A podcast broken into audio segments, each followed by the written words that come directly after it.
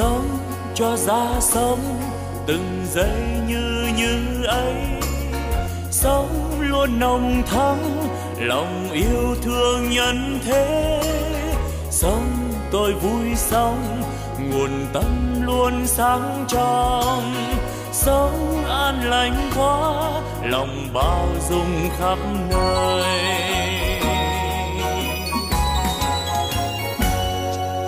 Sống tôi vui sống từng giây yêu thương quá sống đáng sống vì tha nhân nên vui sống. Phút như như ấy làm cho tâm tươi sáng. Cái như như ấy là nguồn tâm sáng soi. La la la la la la la la la la la la la la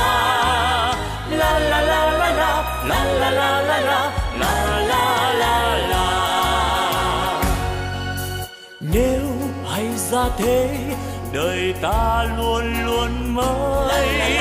Sống yêu thương mãi, từ nay yêu thương mãi.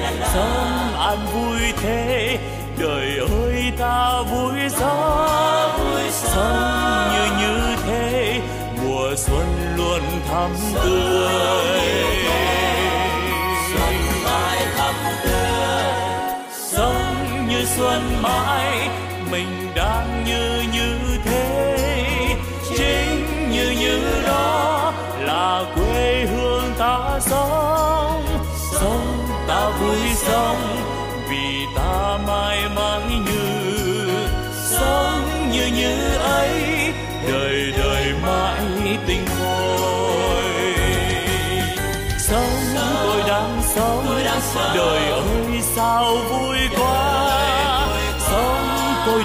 sống vì đời quá tươi vui sống như đang sống.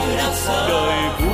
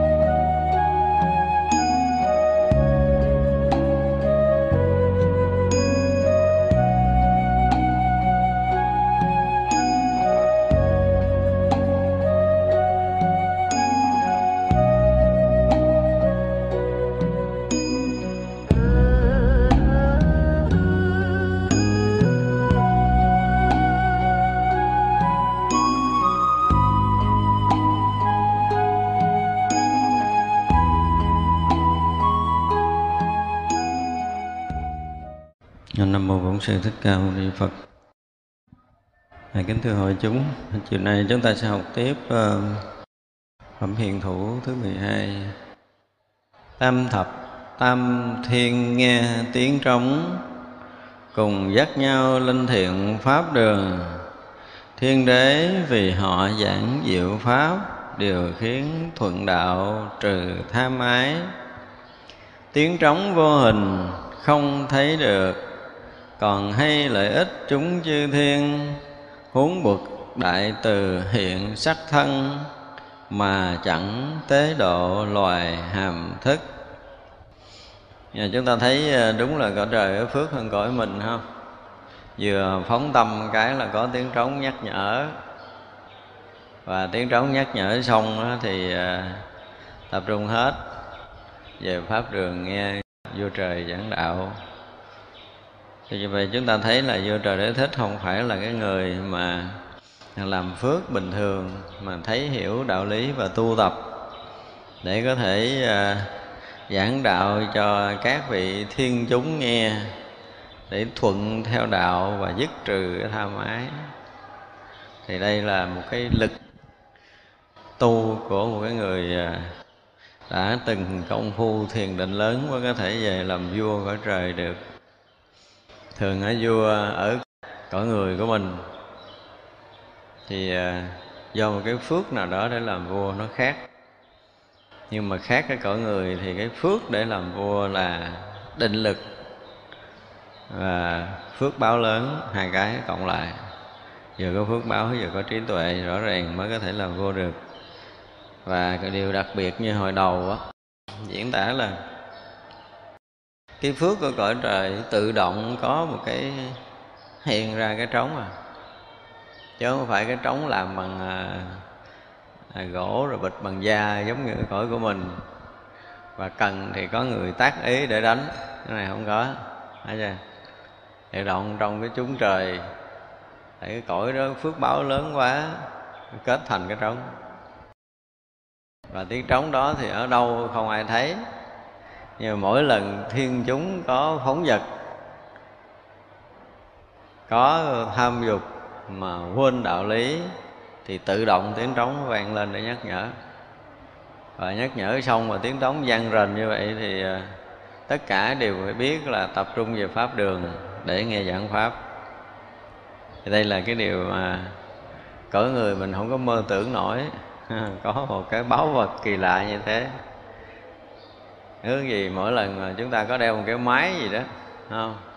Nhiều khoa học phát triển mà cứ đo cái tần sóng dao động trong não của mình. Nếu mà thuận chiều Phật pháp thì nó yên, mà lỡ mà chúng ta có phóng tâm, tham hay gì, sân gì, tự nhiên máy reo lên để cho mình giật mình cũng đỡ.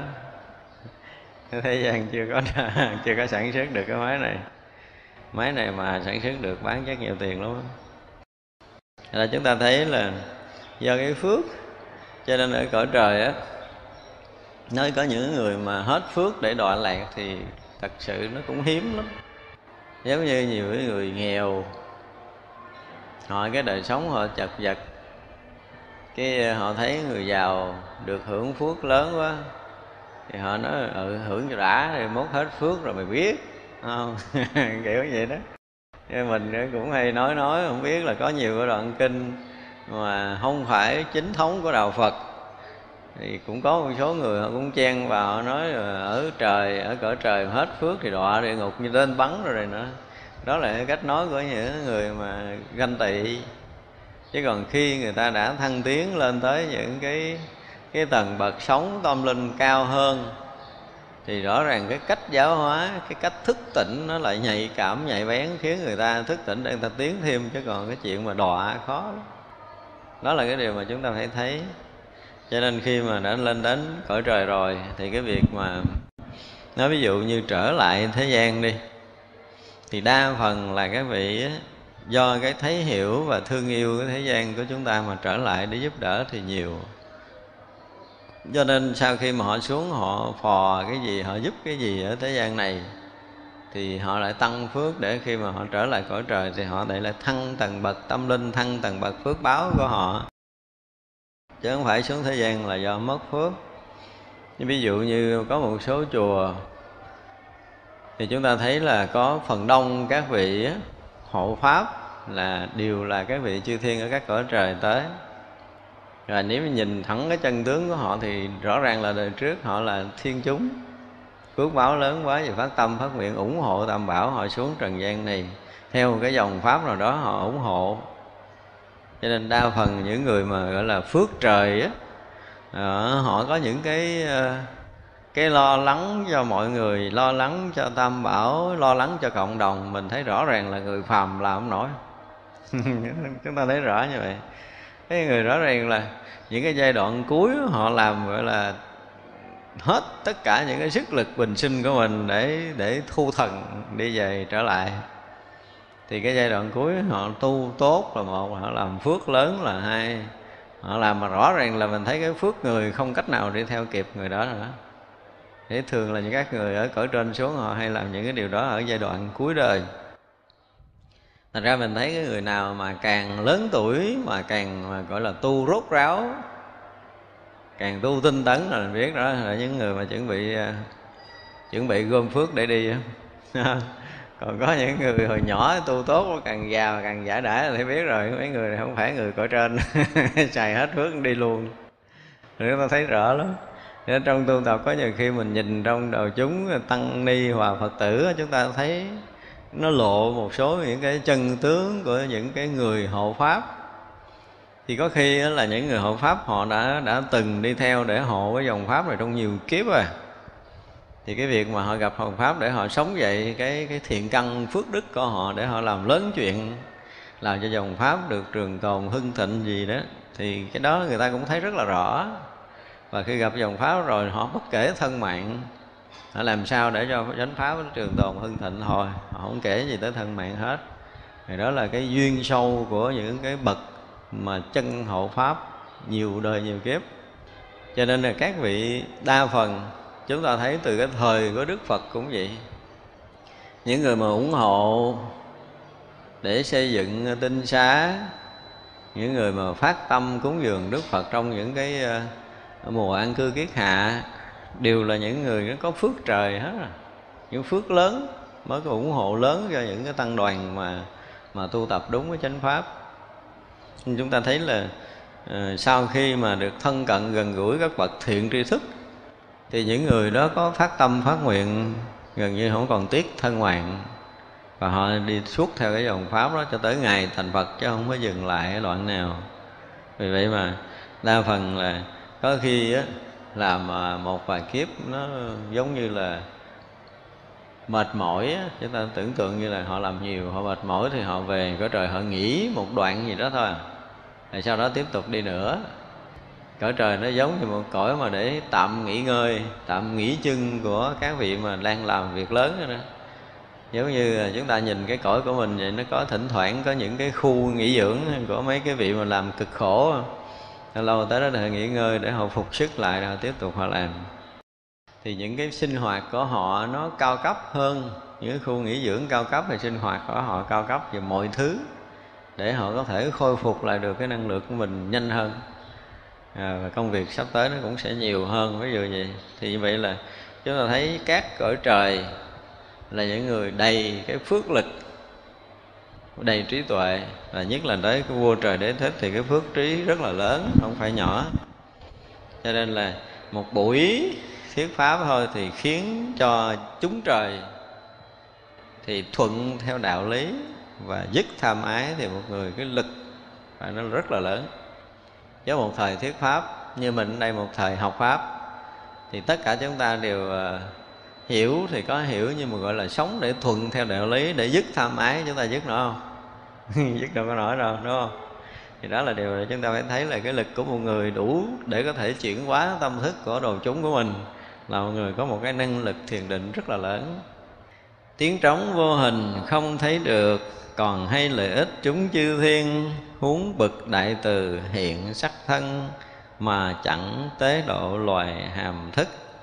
Nên ví dụ chúng chỗ trời để mà so sánh với một người giác ngộ ở trong đạo Phật. Thế đây là bậc đại từ mà hiện sắc thân ra, để giáo hóa chúng sanh thì cái lực nó còn kinh khủng hơn nữa. Thì đây là cái chuyện mà ngài hiền thủ muốn nói đến đức phật hoặc là các vị đại bồ tát trời cùng a tu la lúc đánh nhau, chư thiên phước đức thù thắng lực, thiên cổ văn tiếng bảo chư thiên các ngài chẳng nên có kinh sợ. Chư thiên được nghe tiếng trống này, đều hết lo sợ thêm thế lực. Lúc đó tu la lòng sợ khiếp, bao nhiêu binh tướng kéo chạy lui. Nhờ tiếng trống ngoài cái việc mà nhắc nhở, để cho các vị thiên chúng quay lại với đạo lý rồi cũng góp phần bảo vệ biên cương bờ cõi cõi trời. Cõi trời thế vậy mà cũng không yên, lâu lâu Atula dẫn lên tấn công hoài. Nhưng mà chúng ta thấy có chuông báo, cái trống này giống như là chuông báo khi có cái người lạ tới. Thật ra cõi người của mình mà dần hồi cũng chế được những cái loại à, chuông báo chuông báo, chuông chống trộm rồi đó, thì cũng chắc cũng bắt chước cái chuyện này. Cam lộ diệu định như thiên cổ hàng vang tiếng hàng ma tịch tịnh. Đại bi xót thương cứu tất cả, khiến khắp chúng sanh dứt não phiền. Thiên đế ứng khắp các thiên nữ 92 na do tha thân. Khiến chư thiên nữ đều tự bảo, thiên vương chỉ cùng ta riêng vui. Đây là nói tới cái chuyện mà vua ở trời thiên đế thích mà thân cận thiên nữ và cái cái định lực của cái thiên cổ tức là một cái trống trời đó nó hàng vang tiếng để hàng ma tịch tịnh như thế. Và thể hiện cái lòng đại bi xót thương cứu tất cả chúng trời khiến khắp tất cả chúng trời thoát khỏi phiền não. Đó là một.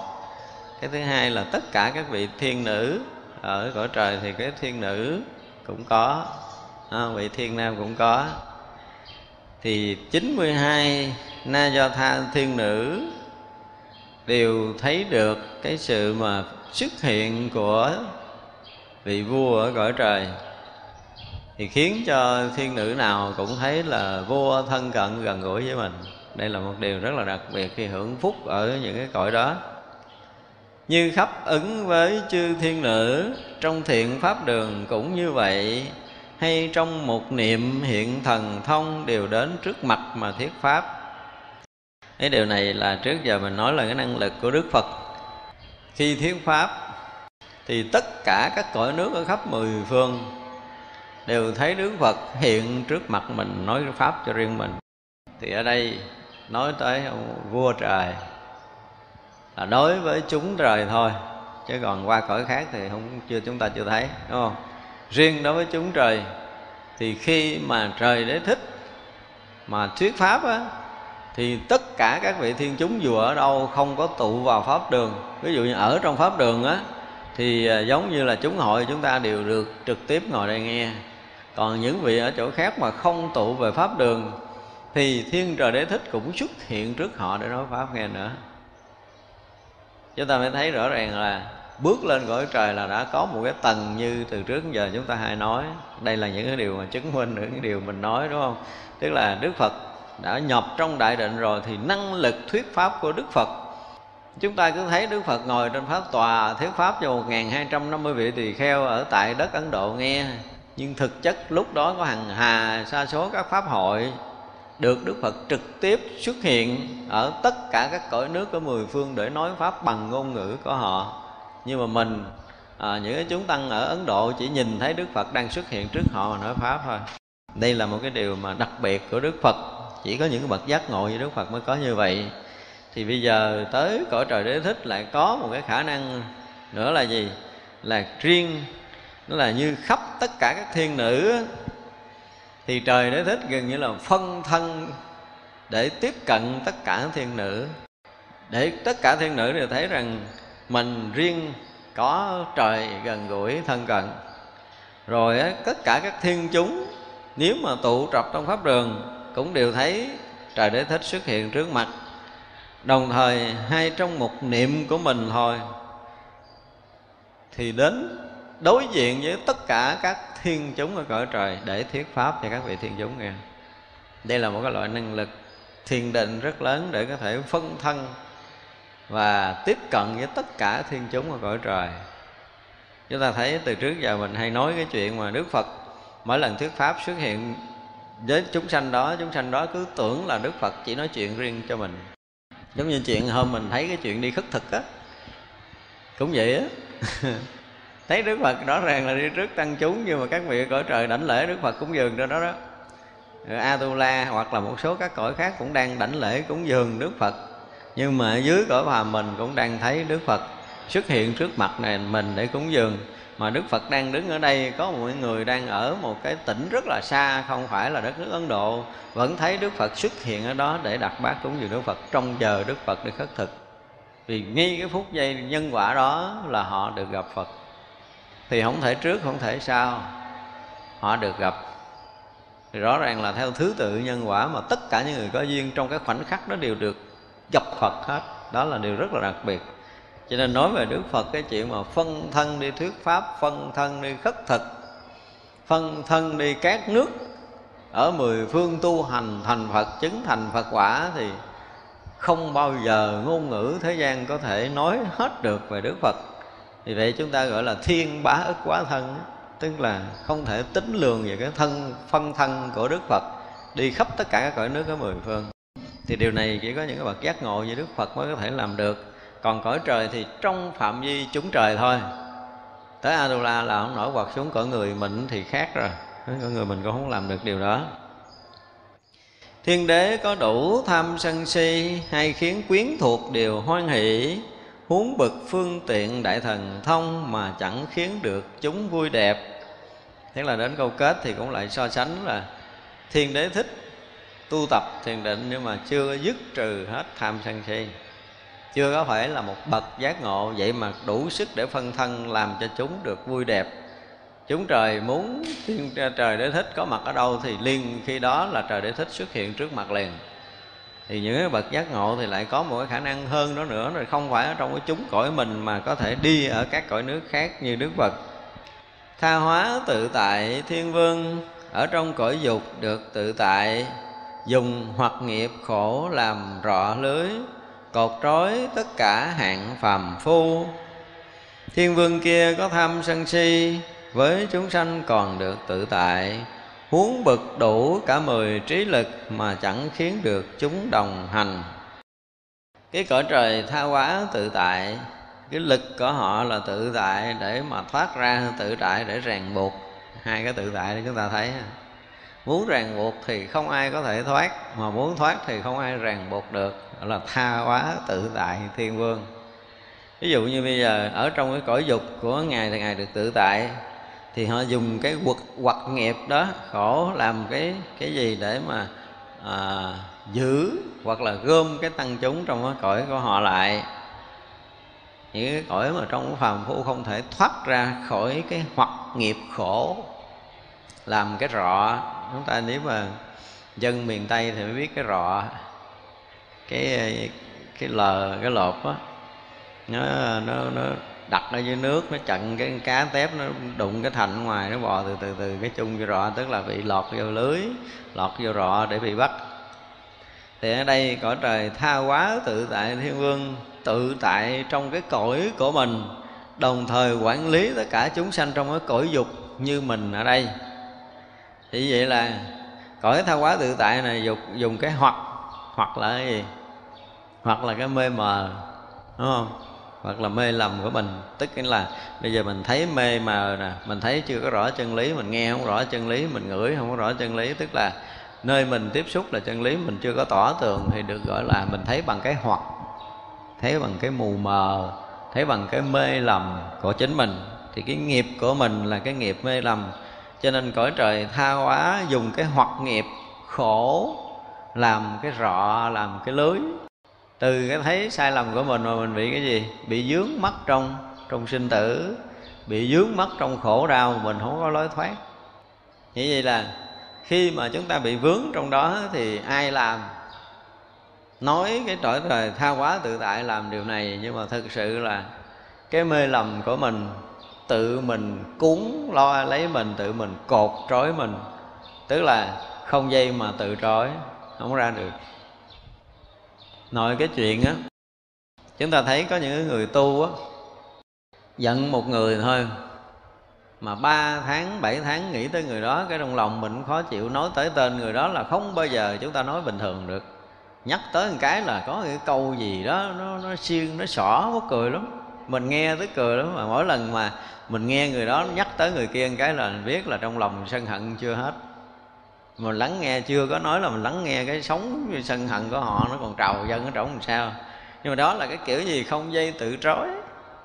Đâu có cái gì mất mớ gì mình, vậy mà người ta chọc mình có một lần mà 8 tháng sau quên không được, tu vậy trời. Nhiều khi mình thấy mình cũng buồn đó. cái người đó mà mình thấy rõ ràng là họ cũng đứng tuổi, họ tu tập tốt rồi mà một chuyện đó là trái ý nghịch lòng họ, một lần một năm trời nhắc lại là thấy trong lòng họ còn gợn cái sân ở trong đó. Mỗi khi nhắc tới tên người đó là họ nhắc cái kiểu mà xiên xỏ, rồi môi móc, rồi chê trách, rồi phiền hà. Chứ chưa bao giờ nghe nói một cách bình thường. Tôi nói cũng giái trời cho họ, tỉnh cái để họ nhắc tới tên người kia mà họ bình thường để cho họ bớt khổ, nhưng mà họ không ra được. Nó đỡ làm bị gì? Bị rọ lưới. Nó bị rọ, bị lưới rồi tức là hoặc nghiệp khổ làm rọ lưới để cho họ chung vô trong đó, họ giải dùng không được. Mình nhìn thấy có những người mà bị dính mất với nhau mà dễ dùng không được, mình thấy tội lắm. Từ thương cho tới ghét đều xảy ra chuyện này, chứ không phải là ghét không, đúng không? Cái chuyện thương nhau để nó quấn quýt mà rời xa không được, rồi đau khổ quằn quại, rồi nó chết lên chết xuống thì cái chuyện đó mình thấy nó cũng thường. Cái này dễ thấy, đúng không? Còn cái người tu mà dính mắt để mà mỗi khi nhớ, mỗi khi nghĩ là mình bị một cái gì nó kỳ lắm ở trong bụng á. Tới mỗi lần nhớ tới mọi người đó, mình không có bình thường. Nói tự nhiên mình đang ngồi tươi tươi ăn uống ngon miệng, dễ sợ luôn, nó gặp người kia đi ngang cái nút không vô à. Nó bị mất nghẹn. Không biết làm sao mà gặp cái người đó, cái mình nghẹn mà nó không vô à. Kỳ như vậy. Ra rõ ràng nó là rọ, nó là lưới, nó là cái gì đó, nó cột trói là con người ta thoát ra không được mà đôi khi cũng thức tỉnh, tôi cũng thấy nói chuyện với một số người, tôi thấy họ cũng tỉnh ghê lắm, tỉnh hơn mình nữa. Nè có một chuyện nhỏ qua không được. Mà chuyện nhỏ trước mắt mình qua không được là chắc chuyện khác chắc chắn là không thể qua được. Thật ra là đụng chuyện á, chúng ta mới thấy là cái lực tu của người ta tốt hay xấu, chúng ta dễ biết lắm. Nếu chúng ta tu tốt thì chuyện xảy ra rồi thì nó sẽ đi theo chuyện mà nó đi luôn, Thấy không? Nếu mà chúng ta tu không tốt, chuyện xảy ra rồi là mình phải ngồi mình cực đó, mình quân, mình quán để mình xóa mình tẩy nội tâm của mình vậy chứ mà nó còn hoài. Dính mắt rồi rất là khó gỡ. Chúng ta thấy đây là cái điều gọi là hoặc nghiệp khổ của chúng sanh đó. Chứ là thấy mà bằng cái nghiệp riêng của mình, nghiệp riêng của mình với người đó trong quá khứ nó cũng có một cái mắc mú gì đó nữa. Bây giờ gặp lại hai nghiệp này nó hút nhau theo cái chiều không tốt thì nhìn nhau với gặp mắt phiền hà, phiền hận, trách móc gì á, hờn dỗi. Cứ nói tới là chúng ta thấy toàn là nói cái lời xấu, không bao giờ có một cái gì thay đổi. Mà không thay đổi được cái thấy nhìn của mình đối với một đối tượng có nghĩa là việc tu mình không có tiến bộ. Người tu tiến bộ thì luôn luôn thấy khác, thấy mới. Nhưng mà thấy lặp lại có nghĩa là biết mình không ra gì. Đây là điều mà tự phải xét lấy mình. Nói ra mỗi khi mình nhìn một cái sự việc trong cái thiện cảm, đương nhiên thiện cảm là tốt rồi. Nhưng mà có khi bây giờ họ sẽ làm cái việc mà nó vượt ngoài cái thiện cảm mình đang thấy, nhưng mà vẫn đem cái thiện cảm đó để mình thấy. Rồi mình có thể binh vực thế họ trong cái sai lầm. Thì cái thấy của mình không thay đổi, cái thấy mình không thay đổi, tại vì mình bị cột trói trong cái cái chiều thiện rồi. Thì cái chiều ác cũng vậy người ta làm tốt mình không bao giờ chấp nhận làm kiểu gì đi nữa, nó cũng giả bộ, nó thấy mình, nó giả bộ, nó gạt mình, nó làm tốt vậy chứ thực sự nó nó cũng mưu đồ.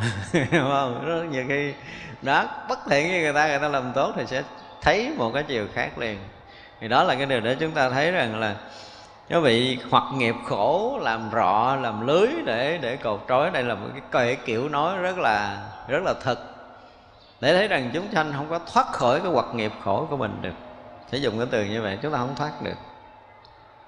Khi mà chúng ta bị mê mờ tức là bị thấy bằng hoặc bị nghe bằng hoặc bị thấy bằng nghiệp mà hoặc nghiệp nữa thì kể như thôi luôn, thua luôn. À, thấy bằng hoặc tức là thấy bằng cái mê lầm. Hoặc là thấy bằng nghiệp tức là bằng cái thói quen của mình. Thì cái thói quen mê lầm của mình để mà mình thấy mình nghe mình hiểu mình biết thì chắc chắn là khổ không đi đường nào khác hết đó đó là cái thấy trói buộc ràng buộc chứ không bao giờ là cái thấy để tháo gỡ nếu mình thấy bằng hoạt nghiệp. Đó, cho nên chúng ta phải thấy là khi mà hiểu cái từ hoạt nghiệp rồi á thì à, mình nhìn thấy cuộc sống này gần như không ai có thể thoát ra được. Phải nói một câu gì nữa? Nói nếu mà thấy bằng hoạt nghiệp thì tất cả chúng ta đang thấy biết bằng hoạt nghiệp hết cho nên nói về giặc không về giặc gì cũng là hoạt nghiệp của chính mình, của riêng mình. Đó là điều mà chúng ta thấy dễ sợ. Ra tu mà để tiêu trừ cái hoạt nghiệp á, là trí tuệ rất lớn ở trong đạo Phật mới có thể phá trừ được. Còn yếu đuối không có ra được đâu. Bằng những thiền định rất lớn, bằng những trí tuệ rất lớn thì mới phá trừ được cái mê lầm của mình phá từ được cái thói quen của mình. Nó thậm chí thì chúng ta thấy đời có những cái thói quen ăn ớt cay gần chết mà ghiền. Đúng không?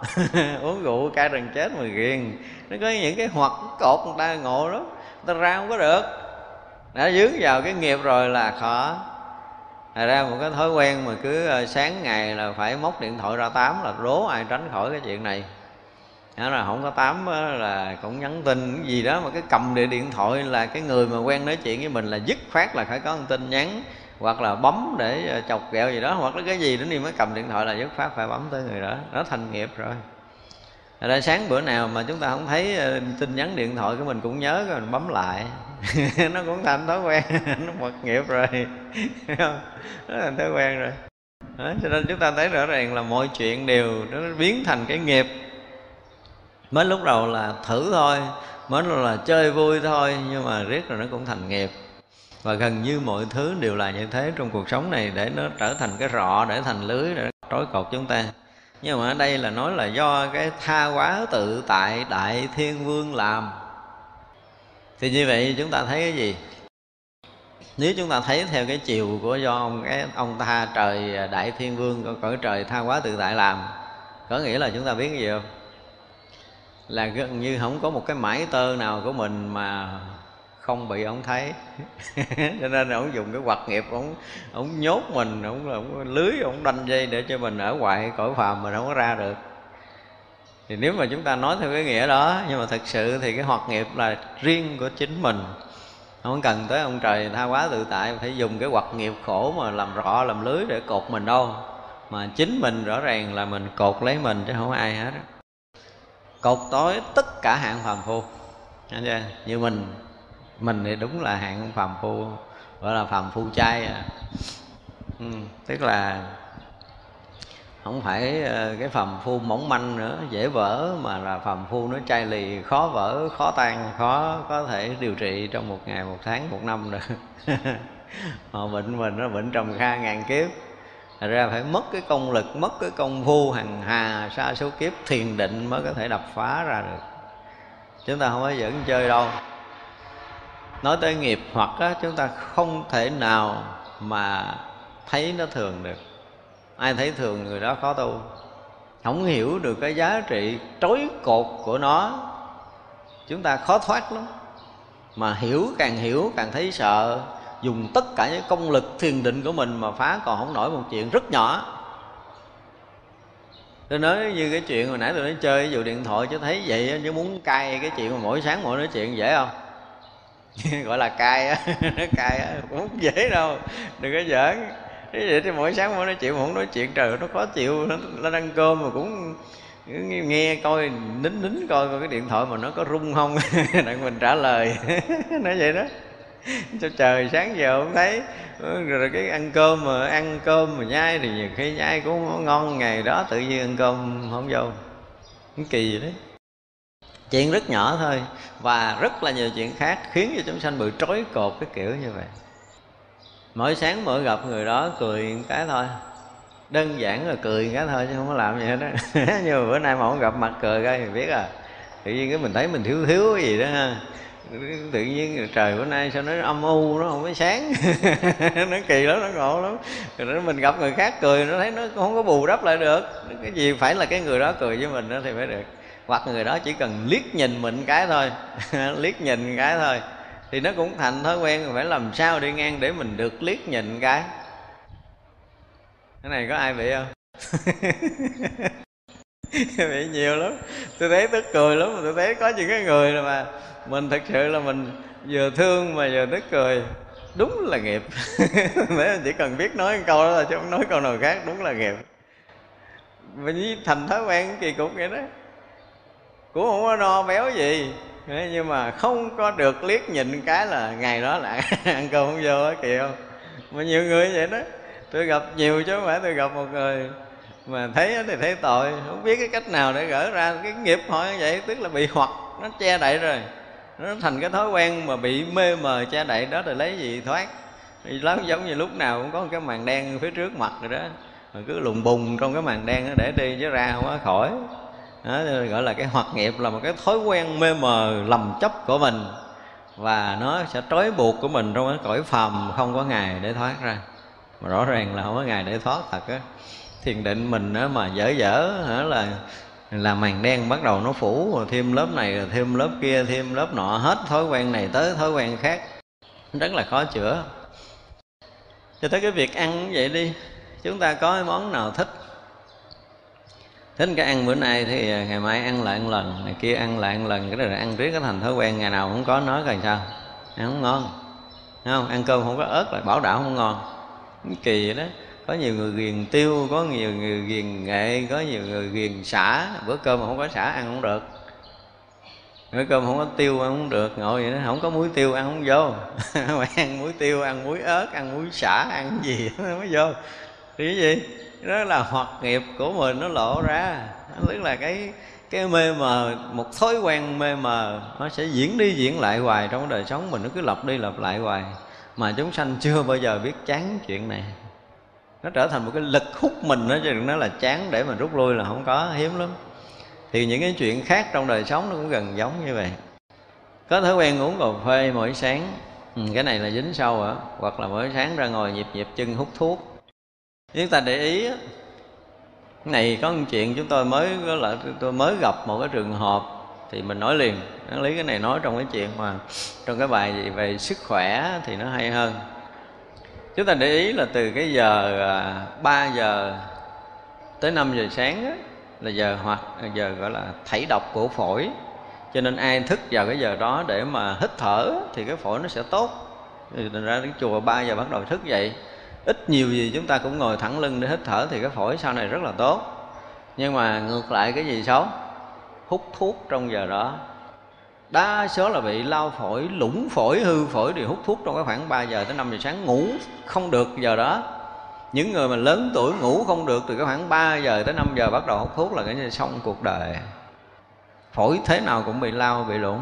Rất là để ý đi Thật hồi trẻ hút thuốc thì không có gì, nhưng mà già hút thuốc có bị lao. Nhưng mà đoạn già tại sao hút thuốc bị lao là tại vì từ 3 giờ tới 5 giờ sáng không ngủ được.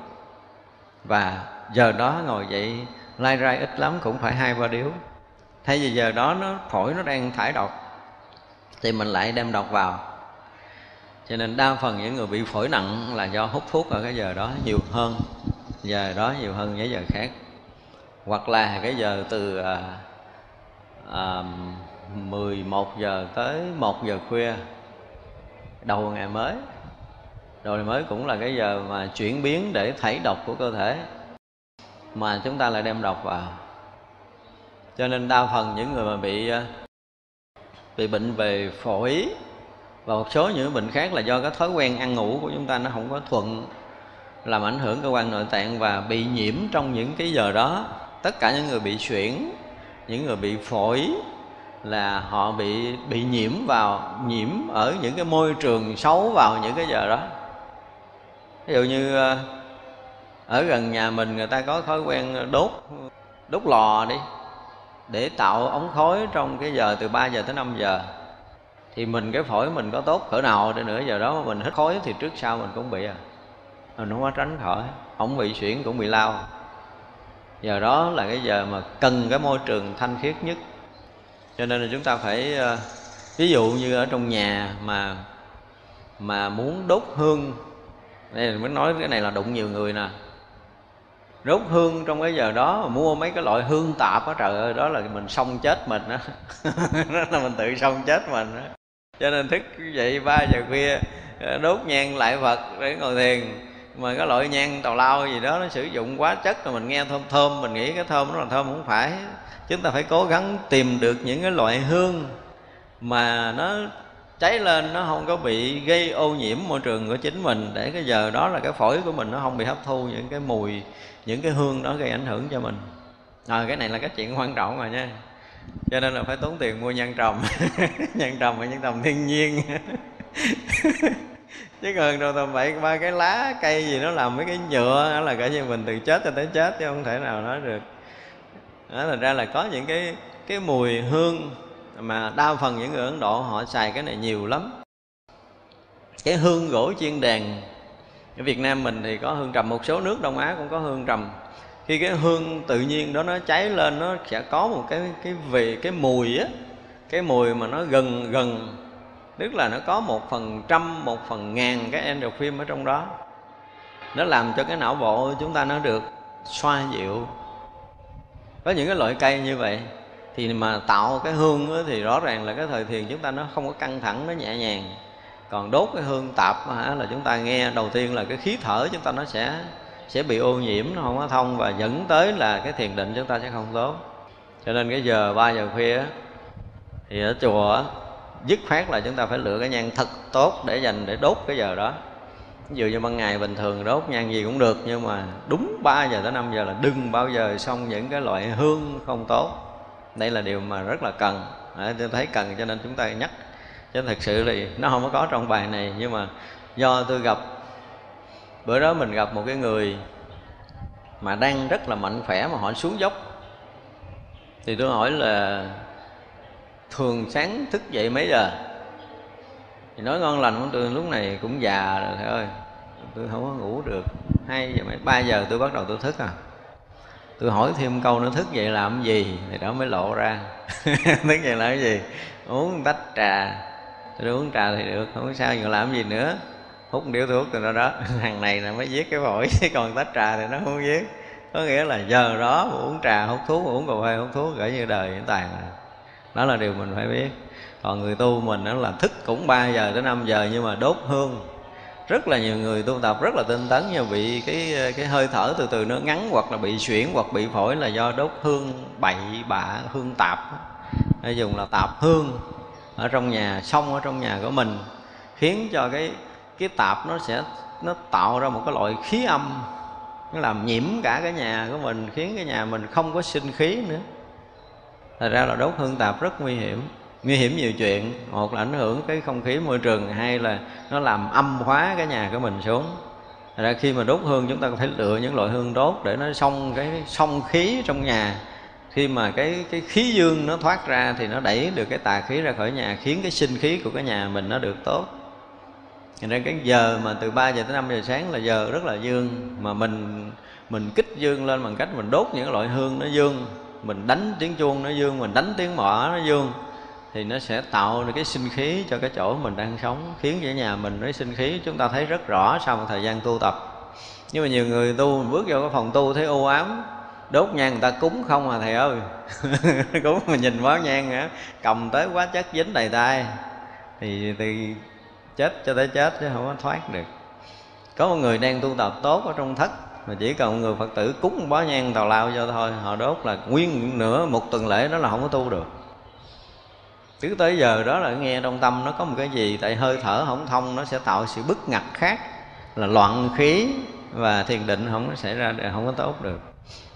Nó thành ra là chúng ta thấy có nhiều khi ấy, chúng ta đi gặp những cái vị mà họ tu tốt thì à, chúng ta thử lại cái bàn thờ ha thử chúng ta liếc tới liếc lui chúng ta coi người đó đốt nhang gì biết. Không phải là họ chơi sang đốt nhang mất tiền không phải đâu, nhưng mà họ biết được cái giá trị của cái miếng nhang họ đốt nó tạo được cái gì cho cái lúc mà mình hành thiền. Nó góp phần cho cái việc hành thiền của mình. Thì đây là những cái điều mà nó ngoài lề, nhưng mà chúng ta cần nên lưu ý. Đừng có dẫn chơi, đừng có muốn đốt nhang gì đốt, càng trả tiền càng tốt, tại mình tu mà càng tiết kiệm mà càng tốt. Không có. Càng tiết kiệm thì coi chừng càng nguy hiểm chứ không phải là tốt. Có những cái cái mà buộc chúng ta phải xài đúng. Cho nên là thường là chúng ta dễ có thể bị nhiễm với những cái khói được xông ra từ hương, đốt ở các chùa, ở trong thiền thất, ở trong phòng riêng của mình. Đây là điều mà người ta phải biết. Thì tôi cũng gặp một số thầy, số sư cô bị ờ, bị lao phổi. Thì họ cũng hay thức cả cái giờ khuya đó, rồi họ đốt nhang, họ ngồi thiền trước bàn phật. Nhưng mà một là tâm không yên, do khói nó xông lên mà giai đoạn đầu là tâm không yên, nhưng mà dần hồi nó ảnh hưởng tới phổi. Và ảnh hưởng tới phổi rồi ảnh hưởng tới nhiều cái khác nữa. Tại vì cái phút đó là cần cái khí ờ, tất cả tế bào mà nó mới vừa bắt đầu hoạt động, kích hoạt lại thì phổi nó hoạt động lại, phổi hoạt động lại nó sẽ đem khí oxy để nó nuôi khắp các cái tế bào trong cơ thể của mình. Nhưng mà lúc đó mình bị hít cái CO2 nhiều hơn là oxy, khiến cho các tế bào nó bị sao? Bị nhiễm khí CO2 gọi là nhiễm độc. Mỗi ngày ngấm một chút, mặc dầu nó không có nhiều, nhưng mỗi ngày ngấm một chút, mỗi ngày ngấm một chút là chúng ta sẽ bị bị bệnh. Ngoài cái bệnh phổi ra còn một số bệnh khác do ảnh hưởng của khói nữa. Cho nên cái việc mà đốt nhang ở buổi tối là chúng ta phải coi lại. Một là người nam mà hút thuốc từ cái khoảng mà 3 giờ tới 5 giờ sáng hay là 3 giờ tới 5 giờ sáng mà đốt nhang tụng kinh tọa thiền, thì chúng ta phải rất dè dặt, hoặc là đốt ít lại. vừa phải thôi. Thứ hai là chúng ta phải lựa cái loại nhang nào đó để cho nó xong được cái khí dương ở nơi mình tu tập. Chứ còn cái nhang xấu nó kết khí âm thì nó chiêu cái âm khí từ bên ngoài vào thêm chứ không phải chơi. Cái khí dương nó sẽ đẩy được cái âm khí ra nhưng mà khí âm nó sẽ làm tràn ngập âm. Cho nên có những cái phòng thiền đó, mình vô mình thấy lạnh ngắt. Khí âm nhiều mà cái người tu á, lại là không có khả năng thiền định để có thể quá giải được cái âm khí cho bản thân mình. Thành ra là không để lại cái thiền đường đó cái dương khí chút nào hết. Có những cái thiền đường chúng ta chỉ cần bước chân vô thôi chúng ta thấy nó ấm áp nó lạ thường lắm. Tức là người tu đó có năng lượng tốt họ để lại cái gì ở chỗ họ mới vừa đứng lên. Cho nên chúng ta thấy là có những người mà đây nói chuyện đi ngược lại à, chúng tôi hay nói hoài tới cái chuyện đi ấn độ. Ở đây chúng ta đi ấn độ hết chưa ta? Khi mà chúng ta tới cội bồ đề á, hai chỗ hai chỗ định lực lớn nhất là cội bồ đề và cái chỗ ờ, đức phật nhập niết bàn. Chỗ nào niết bàn thì càng mãnh liệt hơn cái lúc mà đức phật thành đạo. Nhưng mà vì cái tâm thức con người ta nó, như chúng tôi nói là cứ ai tới đó cũng cầu khẩn gian sinh, thành ra nó nó trở thành một cái dòng xoắn tham tâm cuồn cuộn ở cái quanh đó. Thì nếu như mình tới đó mà mình đủ cái tâm để lắng động thiền định á, thì mình thấp hơn cái tầng dao động ồn ào kia thì mình sẽ nhận được cái lực thiền định của đức phật vẫn còn nguyên đâu đó khiến cho công phu tu tập của mình nó thăng tiến. Thì nhiều người cũng đồn đãi là tới đó tu mới tốt nhưng mà tới đó cái tâm cầu mong của mình là nó đã làm bích rồi hết đường để mình thâu nhận cái năng lượng rồi mình phải vô tư hồn nhiên và phải hành pháp cho đúng để cái tâm mình đầy đủ cái định lực mình mới có thể kết nối nó được. Cho nên những cái chỗ mà có những người đạt đạo có những người đã tu tập tốt thì à, chúng ta đừng có đừng có cho cái tâm chúng ta nó vọng động để chúng ta giữ được cái thông thoáng ở nơi tâm mình và nó sẽ kết nối được với cái trường lực ở những cái người tu tốt. Cho nên có một cái số người mà cái tâm linh nhạy cảm á, thì họ chỉ cần họ họ từ xa thôi, khoảng chừng 10 mét 20 mét mà họ gặp một cái người tu tốt là họ chạm tới cái lực đó liền à. họ bị chấn động. Mình bây giờ mình không thấy nổi cái này. Nếu mà mình lại gần một người tu tốt, mình thấy nó cũng thường. Chứ còn người bình thường không có đâu. Đang đứng xây lưng. Không phải đối diện mình đâu. Nhưng mà cái người mà tu tốt đi tới sau lưng mình cách khoảng 10 mét là mình bị chấn động, mình quay lại liền. Nó có một cái lực đó, chứ không phải không có họ gần như là một cái trường lực rất là lớn nó phủ khắp họ 10 mét 20 mét như vậy chứ không phải không có đâu.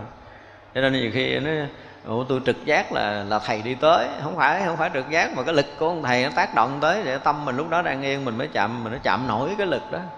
Thì những cái nơi mà có những người tu đạt đạo cái đinh lực nó còn nguyên. Ở Việt Nam thì còn một số nơi mà các vị thấy đi tới những cái nơi mà các vị để lại nhục thân á thì chúng ta có dịp để đi tham quan những cái nơi các vị thiền sư mà để lại nhục thân. Tới những cái tháp thờ đó mà chúng ta đủ cái cái cái cái thanh tịnh á, thì chúng ta vẫn thấy nó nguyên ở đó, cái định lực kinh khủng. Còn hết không không cần. Ở đâu cũng có hết. Nhưng mà mình nhiều khi mình giới thiệu người ta, tới người ta đâu có thấy gì đâu. Nói, tôi tới mấy lần tôi đâu có thấy gì đâu. Ví dụ vậy. Giống như ở những cái chỗ thờ của chánh điện ờ, của mình, hoặc là ở các nơi mà tôi nói là nên đứng ở cái giữa cái ờ, như chánh điện phía trước là tôi kêu đứng giữa chỗ mà gạch với đá đó. Thì thả lỏng người sẽ thấy một cái lực hút để mình nhẹ ra. Ví dụ mình căng thẳng bị nhức đầu cứ vô đó ngồi và thả lỏng đi rồi nó sẽ hết. Ví dụ tôi mà, nhiều người cũng có người hết, có người nữa, tôi đâu thấy gì đâu thầy. Tôi nói không thấy thì gắn chịu. Đâu biết giải thích làm sao. Đâu biết giải thích làm sao. Nhưng mà cái lực nó kỳ cục lắm cái năng lượng nó có thể nó làm mở con người ta ra khi người ta đã tới chỗ đó. Mà nhiều khi họ nói chuyện linh thiên, linh khí thì nó không phải không phải. Nó có những cái cục đất, có những cái nơi mà nó tháo gỡ được cái dòng xoắn trói cột. Trước kia nó là cái dòng xoắn trói cột, thì bây giờ những cái nơi thanh tịnh nó là dòng xoắn tháo gỡ. Cho nên mình tới đó mình nghe mình nhẹ đi, mà mình không lý giải được không lý giải được. Ở đây là rõ ràng là bị rọ, bị lưới trói cột do hoặc nghiệp khổ, đúng không? Thì bây giờ đó là cái chỗ tháo gỡ cái hoặc nghiệp khổ của mình. Là những cái nơi thanh tịnh, những cái nơi có cái lực thiền định của những người đã tu hành. Thành ra có những người không lý giải được là khi tới cái chùa đó cái mình thấy nhẹ mà mình không cần ngồi thiền. Ngồi dựa đại gốc cột, mình cũng cảm thấy mình sướng, dễ sợ luôn á có những chùa tới rút nhang lẹ lẹ, bỏ lên xe ngồi. Không xe không thèm uống nước nữa. Vô đó là thấy mệt rồi. Có những cái chùa như vậy, thì rõ ràng biết rằng nếu mà chúng ta hỏi thăm kỹ là chúng ở đó không có tu tốt. Những chùa mình tới cái mình thích tới hoài. Tới hoài không phải là có tiền, có gạo gì, nhưng mà vì cái cái yên ổn, cái an lạc, cái thanh tịnh đó, nó tỏa khắp ở khuôn viên đó rồi tự nhiên mình tới mình cảm giác mình nhẹ à. ở nhà mất ngủ mà tới ngồi giữa giữa gốc cột chùa đó ngủ ngon. Nhưng mà không có lý giải được. Nó tháo gỡ được cái hoạt nghiệp khổ của mình một cách vô hình. Đây là cái lực cuốn hút của âm dương. Đây là cái lực một cách rất là tự nhiên của vũ trụ này, chứ không phải là linh thiêng quyền bí gì hết á. Nhưng mà ở chỗ đó người ta tu tốt, nó tạo thành một cái loại dương lực để có thể làm bung vỡ tất cả những cái bí kết trong tâm thức của mình cho nên mình tới đó mình cảm giác mình nhẹ mà mình không lý giải được. Đó, thì vậy là do ở đây ảnh hưởng tới cái đoạn mà ông tha quá tự tại thiên phương này, ông chơi, ông dùng cái hoặc nghiệp khổ để làm rọ, làm lưới. Là chúng sanh nghe từ rọ lưới là biết không thoát rồi, đúng không? Rồi còn gì nữa? Cột trói tất cả các hạng phàm phu nếu mà chúng ta còn thấy nghe hay biết bằng hoặc nghiệp khổ, thì chúng ta bị ông trời tha quá tự tại thiên vương trói chúng ta ở lại cõi phạm này không ra được. Mà đó là sự thật. Không cần ông trói thì mình cũng tự trói mình rồi. Đại thiên, thế giới, đại phạm vương, tất cả chỗ ở của phạm thiên đều hay hiện thân ngồi ở trước, diễn thông tiếng phạm âm vi diệu chỗ trời này à, chúng ta có nghe chưa? Đại thiên thế giới đại phạm vương. Có nghe chưa? Thì cõi trời này á là nơi của tất cả các trời đại phạm ở. Thì ổng luôn luôn hiện thân ngồi trước hết. Cõi trời này cũng hơi lạ cho nên mình muốn làm chuyện gì gì đó sai trái mình không bao giờ làm được. Nó chỗ nào cũng thấy ông trời cũng hiện cái cái cõi này là chúng ta cũng ít khi mà nghe nói trong kinh đó không? Đại thiên thế giới, đại phạm vương, đó là cõi trời đại phạm. Thì chỗ nào có căn chơi tăng chúng thì chỗ đó ông hay hiện thân ngồi trước chơi vậy đó. Tức là cái cách quản lý thiên chúng này rất là kỹ. Thành ra là các vị thiên chúng ở cõi trời đại phạm này á, là không thể nào mà móng tâm để có thể làm điều gì sai trái được. Không có phóng túng không có buông lung, không có theo những cái tà tâm của mình được. Mà luôn luôn gìn giữ cái tâm của mình rất là chân chính, tại vì đi đâu quay tới quay lui, ở đằng trước, ở đằng sau gì cũng thấy là hiện thân của trời đại phạm ở trước hết á. Thành ra đâu có chạy được nào thoát đâu. Giống như mình đó bây giờ á, ban đêm á, đêm nào mà mình ngồi thiền không? Có ông thầy kiểm thiền thì ngồi nghiêm túc một chút, mà bữa nào mà liếc qua liếc lại thấy không ai kiểm thiền là mình ngồi hơi buông lung một chút, thấy chưa? Buồn buồn cũng ờ, gùng gùng người, ngủ gục một chút. Nói sao, nhưng mà có ông thầy kiểm thiền là khác à. Không có chuyện đó đâu, mới gán rồi tinh tấn ngồi thẳng lưng. Nhưng mà cõi trời này gần như là không có cái chỗ nào, không có ông trời đại phạm xuất hiện á. Thành ra là thiên chúng chắc chắn là sẽ tu tinh tấn. Và đồng thời còn diễn thông tiếng phạm âm vi diệu nữa.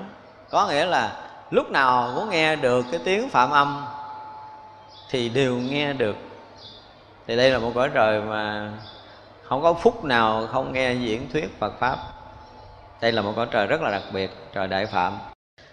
Đại phạm vương kia, ở thế gian thiền định thần thông còn như ý, huống đấng xuất thế gian vô thượng mà thiền, giải thoát chẳng tự tại.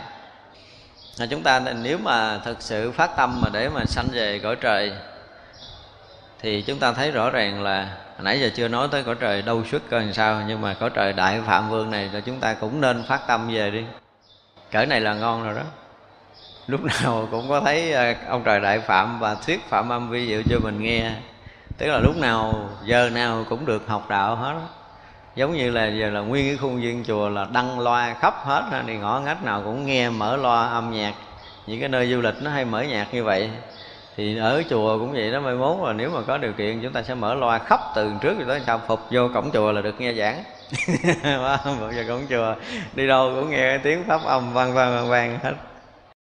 Ma hê thủ la trí tự tại, đại hải long vương lúc làm mưa, có thể phân biệt điếm từng giọt, ở trong một niệm biết rõ ràng. Bậc vô lượng kiếp xuyên tu học được trí giác bồ đề vô thượng, há lại chẳng được trong một niệm biết khắp tất cả tâm chúng sanh. Ở thầy nói là ma ha hê thủ la, trí tự tại. Thì lúc mà mưa là chỉ có niệm biết hết các giọt mưa. Cái này đức phật có một lần đã nói trong kinh. Là sao? Khắp pháp giới mười phương này mưa một lượt. Đức phật liền biết trong một sát na niệm bao nhiêu hạt? Này đức phật có nói và cũng có một cái chuyện có một cái lần cái ông ngoại đạo đó tự dưng ông cũng uh, bữa đó ông thấy cái cây cũng đẹp sáng ngắm cái cây mà với những cái lá non nó trổ rất là đẹp ông thích thú cái ông ngồi đó và ngồi đó thì không có chuyện gì bắt đầu ngồi điếm lá cây ông điếm cho suốt ba tháng trời. Vừa hết được lá cây ông mừng quá ông, ông ngồi ổng điếm được hết lá cây. Ngồi một chỗ ba tháng đếm lá cây rồi quý vị biết là thiền định không phải đơn giản rồi nha. Điếm mà xuyên suốt 3 tháng mà cộng cộng cộng cộng cộng cộng cộng mà không có lộn lá nào là không phải đơn giản đâu. Thì liền khi ấy ngày xá lợi phật tới. Thấy ông này cũng ngồi nghiêm trang và tỏ vẻ tự hào thấy chưa? Hỏi ông ở đây làm gì? Ông cười, ông nói là tôi suốt 3 tháng nay tôi ngồi điếm mà mới vừa hết lá cây của cây cổ thụ, đại thụ này. Thì vậy là ngày sáng rồi phất nó mất gì mà ông phải mất nhiều thời gian thế? Nói, ông có biết được nhiều không? Ông chê tôi mất nhiều thời gian. Ngày sáng lại phất nói cái trúng bóc. Nó là chỉ trong một sát na niệm thôi, là thấy được hết tất cả lá cây của cây đại thọ. Ờ, trí của các vị là như vậy.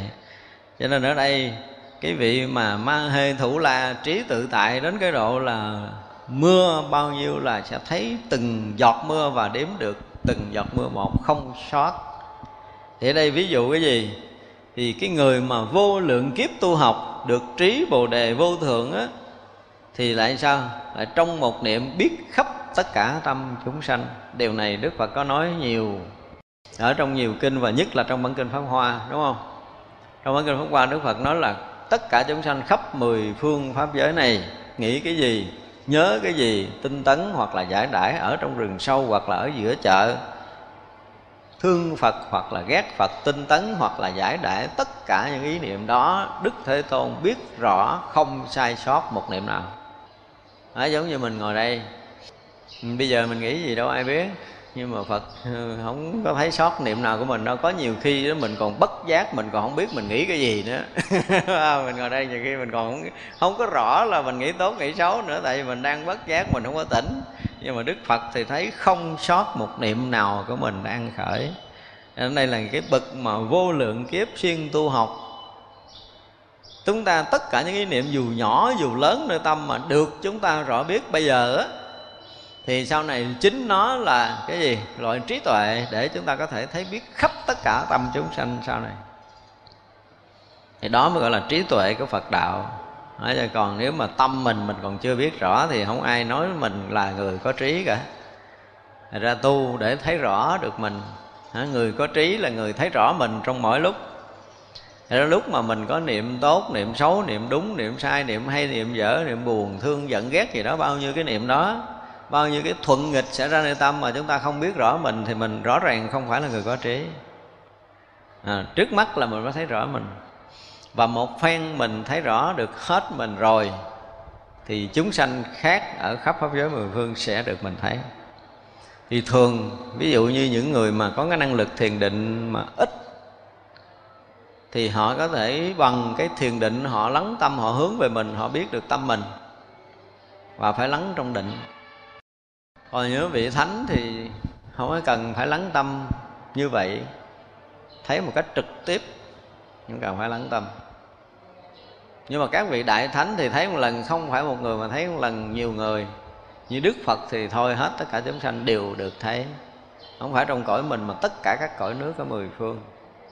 Thì càng thấy được cái trí tuệ của đức phật.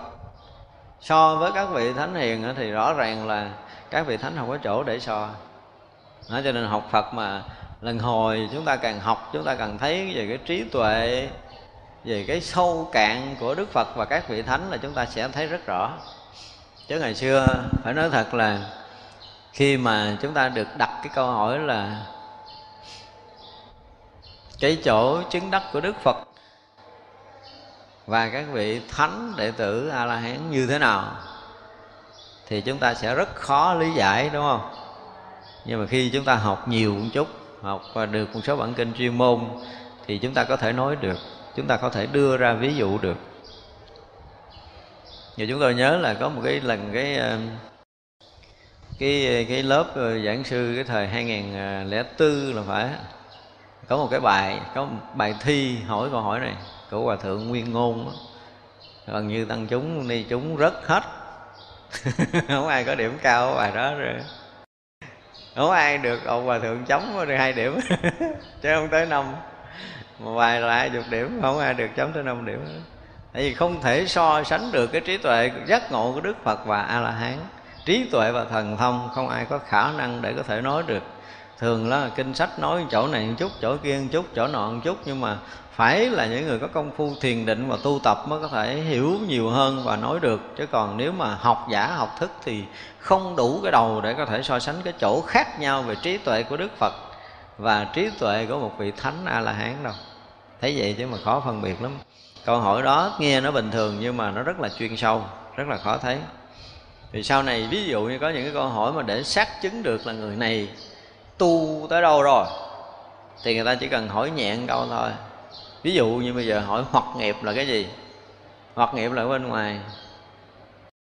Rồi vi tế hoặc là cái gì? Rồi tới trần sa hoặc là cái gì? Thì những cái này cũng có thể giải thích được, nhưng mà hỏi tới câu lậu hoặc là cái gì là bó gối, khoanh tay, đứng nhìn. Lậu hoặc là cái gì, thấy không? Mà phá hết cái lậu hoặc mới chứng được cái cái cái quả thánh là là hán thật ra tới cái cái lậu hoặc là trong kinh thỉnh thoảng có nói qua nhưng mà không phải cái cách nói đó. À, nếu một cái hành giả mà không phá được lậu hoặc không thấy được hết lậu hoặc để có thể phá thì người đó chứng tỏ là họ không chứng thánh quả. Mà cái bài quản về là, là hoặc nghiệp rồi lậu hoặc rồi rồi vi tế ngã chấp pháp chấp gì đó vân vân là chưa có mấy người giảng một cách triệt để. Tại vì phải thấy được cái hoặc nghiệp thấy được cái lậu hoặc và thấy được lậu hoặc rồi thì người đó không còn rò rỉ cái lậu hoặc để rớt vào sanh tử nữa, tức là phá trừ được cái lậu hoặc thì mới chứng được lậu tận thông, mới chứng được thánh quả. Có được cái cái thông trong lục thông là lậu tận thông. Còn các vị ví dụ như ở cõi trời này thì có được ngũ thông mà không thể nào có được cái cái lậu tận thông vì chưa phá trừ được cái lậu hoặc sinh tử. Lậu hoặc là một cái gì? Và người mà thấy được lậu hoặc, tức là người đó cận kề thánh quả mới có đủ trí để mà thấy được. Khi thánh trí hiện lên mới thấy được lậu hoặc. Và thấy được tận cùng cái lậu hoặc mới phá trừ sạch sẽ mới chứng quả a la hán thì đó là một cái bài riêng cho những người ở cái chiều sâu công phu. Và khi đối diện với vị thầy mình, cái phúc mà để có thể phá vỡ là phúc đó ông thầy sẽ nói tới chuyện này. Mới có thể phá vỡ nổi mình, chứ nếu không phá không nổi và chúng ta rất là khó gặp được những cái chuyện đó.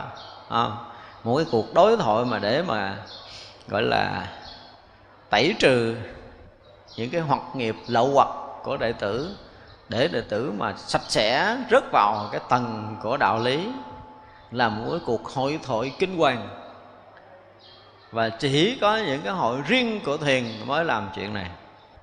Trong các cái thiền sử chúng tôi đọc có khi những ông thầy nói chuyện liên tục, đặt những câu hỏi liên tục, hoặc là người đệ tử trình kiến giải liên tục bị ông thầy gật đầu hoặc là lắc đầu. Chấp nhận hoặc là không chấp nhận thì đó chưa phải là hay. Chưa thấy một cái cuộc hội thoại để phá vỡ đệ tử nào một cách ngon trong lịch sử thiền trung hoa. Nhưng mà nếu như một người tu thiền mà bắt được một cái nhịp nào đó trong thiền học rồi á, thì ngồi đối diện với vị thầy họ sẽ phá mình từng lớp một gỡ rớt gỡ rớt gỡ rớt gỡ rớt gỡ rớt cho tới phá tận cùng cái lậu hoặc thì điều đó rất hiếm có. Chỉ trừ là đức phật. Các vị thánh đệ tử thật lớn còn trong thiền tổ sư trung quan tôi chưa gặp. Chúng ta đọc rất là nhiều về à, à, thiền ngữ rồi ngữ lục này nọ của các vị thiền thư chưa thấy. Đương nhiên là có những cái câu nói có những cái lời mà người ta ngộ liền nhưng mà đó không phải là phá trừ sạch cái lậu hoặc của người đệ tử mình đâu. Cái duyên người đó chín mùi nhờ câu nói đó để ngộ. Thì đó là một cái chuyện. Và cái cách khai thị để ngộ là một chuyện khác nữa. Khi mà chúng ta học thiền á, đến những cái chỗ người này ngộ, cái kiểu này người kia ngộ cái kiểu kia thì chúng ta sẽ nói lý do tại sao người này ngộ.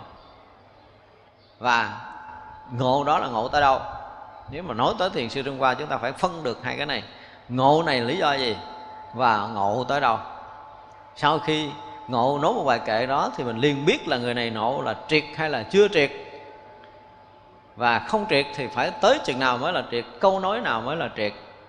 Như vậy sau này mà chúng ta đọc lại cái ờ, cái giai thoại của lục tổ huệ năng, thì ngay khi mà nghe cái câu ưng vô sở trụ như sanh kỳ tâm, thì cư sĩ họ lư phát tâm đi tu có ngộ không?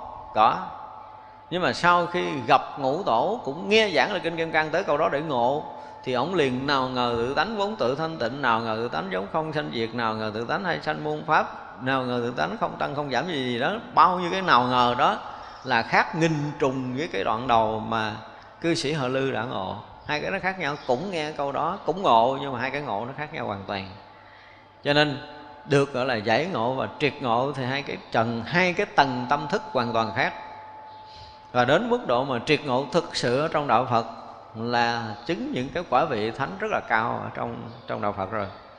Thành ra là cái phần mà ví dụ như giai đoạn đầu mà lục tổ huệ nghe năng thấy rất rõ cái chuyện của mình đó là là không dính mắt, mình là vô sở trụ, đó là căn nó không có dính với trần, vân vân thì đến cái chỗ ưng vô sở trụ như sanh kỳ tâm là thấy được cái tâm vô trụ của mình là ngộ rồi, thoát ra ngoài thân căn ngũ quẩn chứ không phải là không nhưng mà chỗ đó chưa có sạch. Khi nghe giảng lại một lần nữa thì bắt đầu mới thực sự là triệt ngộ. Tại ra chúng ta thấy là con người có nhiều cái bước rõ ràng để bước vào đạo Phật. Mà càng được ngộ nhiều lần, thực sự có những bậc đại căn một lần đã xong, nhưng mà có những người ngộ năm, bảy lần, chúng ta học thiền sử, chúng ta thấy những cái điều này, nhưng mà vẫn không xong. Vì sao? Vì cái vị thầy đó chưa qua cái cửa đó mà khai thị cho ổng là ít có khi nào có vị đệ tử mà ngộ qua thầy. Hiếm hoi lắm. Ở trong thiền sử mới có một người là vọt hơn thầy mình hàng ngàn bước. Còn không là cứ ông thầy ở tầng đó thì khai thị đệ tử tới tầng đó thôi à. Không thể vượt qua. Ở trong thiền sử thỉnh thoảng có những vị siêu xuất hơn thầy mình thì đó là hiếm lắm. Trong hàng ngàn người mới có một hai người. Nhiều thế hệ mới có ra được một người thì điều này là cái điều rất là hiếm hoi, không phải dễ. Thật ra khi mà chúng ta thấy đến cái chuyện mà mà học đạo, mà chúng ta đã vượt qua những cái tầng nghiệp thức của mình, phá được những cái tầng vọng tưởng để biến chuyển những cái bực bậc tâm linh càng lúc càng cao của mình, để mình có thể ở những cái cảnh giới, ví dụ như chúng ta đọc cõi trời như thế này. Nhưng mà có nhiều người họ sẽ có cái độ cảm là mình đang ở cái tầng đó đọc thấy rõ hoặc là mà nó từng ở cái tầng trời đó với những cái sinh hoạt đó mình đọc mình biết là cái tầng đó mình qua rồi hoặc là mình đang ở đó. Thì là họ cũng thừa biết là họ bỏ thân này là họ sẽ ngang cái tầng đó họ có thể vào ra cõi giới trời đó một cách tự tại. Có những người học Phật họ sẽ thấy được điều này. Thấy rõ chứ không phải không thấy tức là nếu mà đọc đọc đọc qua một số các cõi trời mà giống như nãy giờ các cõi trời chúng ta thấy đó, thì những cái cõi đó họ thừa sức tới hay không? Ví dụ như mình mình đang học trên đây không phải học để hiểu ông trời mà đọc coi mình có tới cõi trời đó không? Đúng không? Thì rõ ràng là mấy cõi này mình chưa tới được. Mình đọc mình thấy còn xa lạ, thấy còn cao hơn mình á gì là biết ra mình chưa tới được. Nhưng mà có những cái chúng ta thấy rõ ràng nó có nhiều cái tương ưng với cái cách này. Thì chúng ta đã từng tới hoặc là đã từng qua rồi, thì chúng ta thấy được rất là rõ. Là chúng ta thấy rõ ràng là cái người mà càng đi sâu vào đời sống tâm linh chừng nào á, thì càng hiểu cái gì? Hiểu tâm thiên hạ nhiều chừng đó. Càng thấy dụng từ thấy chứ không phải là hiểu hiểu không hết thấy thấy rõ lắm. Cái lúc mà chúng ta chưa có tu chứng cái gì á, thì chúng ta thấy rõ mình không? Rõ. Chúng ta tu càng tốt chừng nào, chúng ta càng thấy rõ mình chừng đó. Thì khi mà chúng ta đã vượt qua cái thân căn ngũ quẩn của mình một lần và chúng ta tiếp tục sống đời sống đạo lý thì tất cả cái tâm của chúng sanh nó hiện ra rõ. Không có mất được, không có không có khuất lấp được. Cũng như cái lúc mà chúng ta hết sức tỉnh sáng thì không có cái tâm nào ở nơi mình mà có thể vượt qua cái thấy biết của mình. Mình tường tận rõ ràng từng cái niệm mong manh nhỏ nhiệm nhất ở nơi tâm, từng sát na một. Giống như cái chuyện mà bây giờ á, thì cái mà chúng ta đang thấy là những ý niệm thô và những ý niệm thô đó là cái tầng ngoài của tưởng. Cho tới những ý niệm tế là cái tầng sâu của tưởng ấm. Có khi chúng ta thấy những cái mong manh chớm khởi, thì mình nghĩ là thấy hành ấm không phải sai rồi. Mới thấy được cái tầng của tưởng ấm thôi. Và khi chúng ta phá vỡ hết cái tầng của tưởng ấm là một phen toàn cái thế gian này chúng ta thấy không. Thân này không liền tại chỗ khi chúng ta phá được tưởng ấm đó nếu chúng ta không phá được cái ờ, cái cái, cái sắc ấm nha đỡ có một cái, cái công phu thiền định nó không phải cần phải phá theo thứ lớp là phá sắc ấm phá thọ ấm rồi phá tượng ấm. Không phải như vậy. Có những công phu thiền định lỡ chúng ta đi sâu vào để chúng ta một khoen phá được tượng ấm. Quý vị để ý thấy rõ ràng là thỉnh thoảng có một cái số người họ chạm tới cái bề ngoài của cái chuyện này thì tự dưng toàn thân của họ biến mất không có trọng lượng. Thân không rõ ràng không thể lý luận sao được hết thân là rõ ràng là không. Không nói là nhẹ nữa mà tan biến mất. Và họ đi đứng nằm ngồi là hoàn toàn họ sinh hoạt với mình là họ rõ ràng họ hoàn toàn không có thân. Mất cái tưởng rồi là không có trọng lượng nào của cái thân mình đang mang hết á. Ra bây giờ mà khi chúng ta ý thức là mình có cái thân này 5 kg, 10 kg, 20 kg gì đó Rõ ràng là chúng ta còn sống trong tưởng. Phá tưởng rồi, cái thân này mất. Thì nó sẽ phá tưởng rồi, nó sẽ phá ngược lại những cái kia. Nhưng mà một phen rớt vào cái rỗng không một đoạn đầu, Sau đó chúng ta trong hơn, Tức là cái đoạn mà chúng ta rớt vào cái không lúc đầu nó mù tối lắm. Dụng từ mù tối không có đúng nhưng mà nó sáng hơn bây giờ thôi, nhưng mà so với trí tuệ giác ngộ thì nó còn đang rất là mù. Nó mù một cái đoạn mây mù đó nhưng mà rỗng không có ý niệm bật tất cả những ý niệm lăng xăng như bây giờ mà chúng ta đang thấy. Bây giờ cái mà chúng ta đang thấy là những ý niệm thuộc phần tưởng. Thì khi chúng ta phá sạch những cái đó, tâm chúng ta nó rỗng một đoạn rất dài. Ở trong cái khoảng rỗng đó một đoạn rất là dài. Xong rồi rất là chúng ta sáng lên từ từ, sáng lên từ từ, thì chúng ta thấy một cái tầng sâu vọng niệm nữa. Mà không phải những ý niệm như bây giờ. Kinh khủng lúc đó chúng ta mới thấy là lộ diện cái thằng hành ẩm ra. Là những cái cuồn cuộn tâm thức. Chứ không phải là ý niệm nữa. Cuồn cuộn cuồn cuộn cuồn cuộn cuồn cuộn. Rất mãnh liệt và không ai có khả năng tạm dừng cái này. Thì vậy là công phu mà để phá những cái dòng thác của tâm thức cuồn cuộn đang cuốn đi. Những cái biển tâm thức chứ không có còn là dòng thác nữa. Những cái biển trôi ngầm sâu ở trong hành ấm. Thì lúc đó là phải nói là chúng ta có một cái thoáng thế giới là tại vì mình thấy mình phá hết ý niệm rồi. Phá ý niệm ở trong cái tầng không rồi, ở rồi không tưởng nhưng mà còn hành. Mới phá được cái không, mới phá được cái tưởng đã trở thành không thôi. Thì lúc đầu nó mù mờ lắm sau nó cũng cuộn cuộn cuộn cuộn cuộn cuộn cuộn rồi chúng ta phải phải nói là một thoáng rợn người khi thấy được cái cửa ngõ hành ấm mở ra mà ý niệm nó không có phải là từng niệm như bây giờ. Nó lăn tăng liên ti nhỏ nhiệm. Lúc đầu chúng ta thấy cuồn cuộn cuồn cuộn cuồn cuộn cuộn vậy. Lần lần trí chúng ta thấy thấy rõ cái cuồn cuộn đó nó có đầy đủ quá khứ, hiện tại, vị lai. Chúng ta thấy ba thời vọng niệm hiện ra. Thì khi đó mới được nói là tôi biết được hành ấm còn bây giờ mình thấy, ví dụ như mình nhớ quá khứ là mình nhớ quá khứ, phải không? Mình nhớ vị lai là mình nhớ vị lai, hai cái này nó khác nhau. Nhưng mà lúc đó nó phải nói là nó hằng hà sa số tỷ lớp quý niệm với đầy đủ quá khứ vị lai lộ diện ra trong khi hành ấm lộ ra. Và như vậy để mà công phu phá được cái biển hành ấm chúng ta dùng từ là biển chứ không nói là cái thác hay là dòng sông nữa, thì làm một công phu kinh khủng để có thể vượt qua nổi hành ấm này. Thật ra lúc đầu có nhiều người nói là tôi tu cái tự nhiên tôi bật vọng niệm, tôi nói ờ tốt rồi đó. Bật được vọng niệm là tốt chứ không phải là không tốt, nhưng mà nó chỉ là cái gì? Nó làm bể mấy hòn bọt lăn tăng trên mặt biển thôi. Không giải quyết được chuyện gì trên còn nguyên một cái biển nước hành ẩm chứ kìa. Kinh khủng như vậy đó.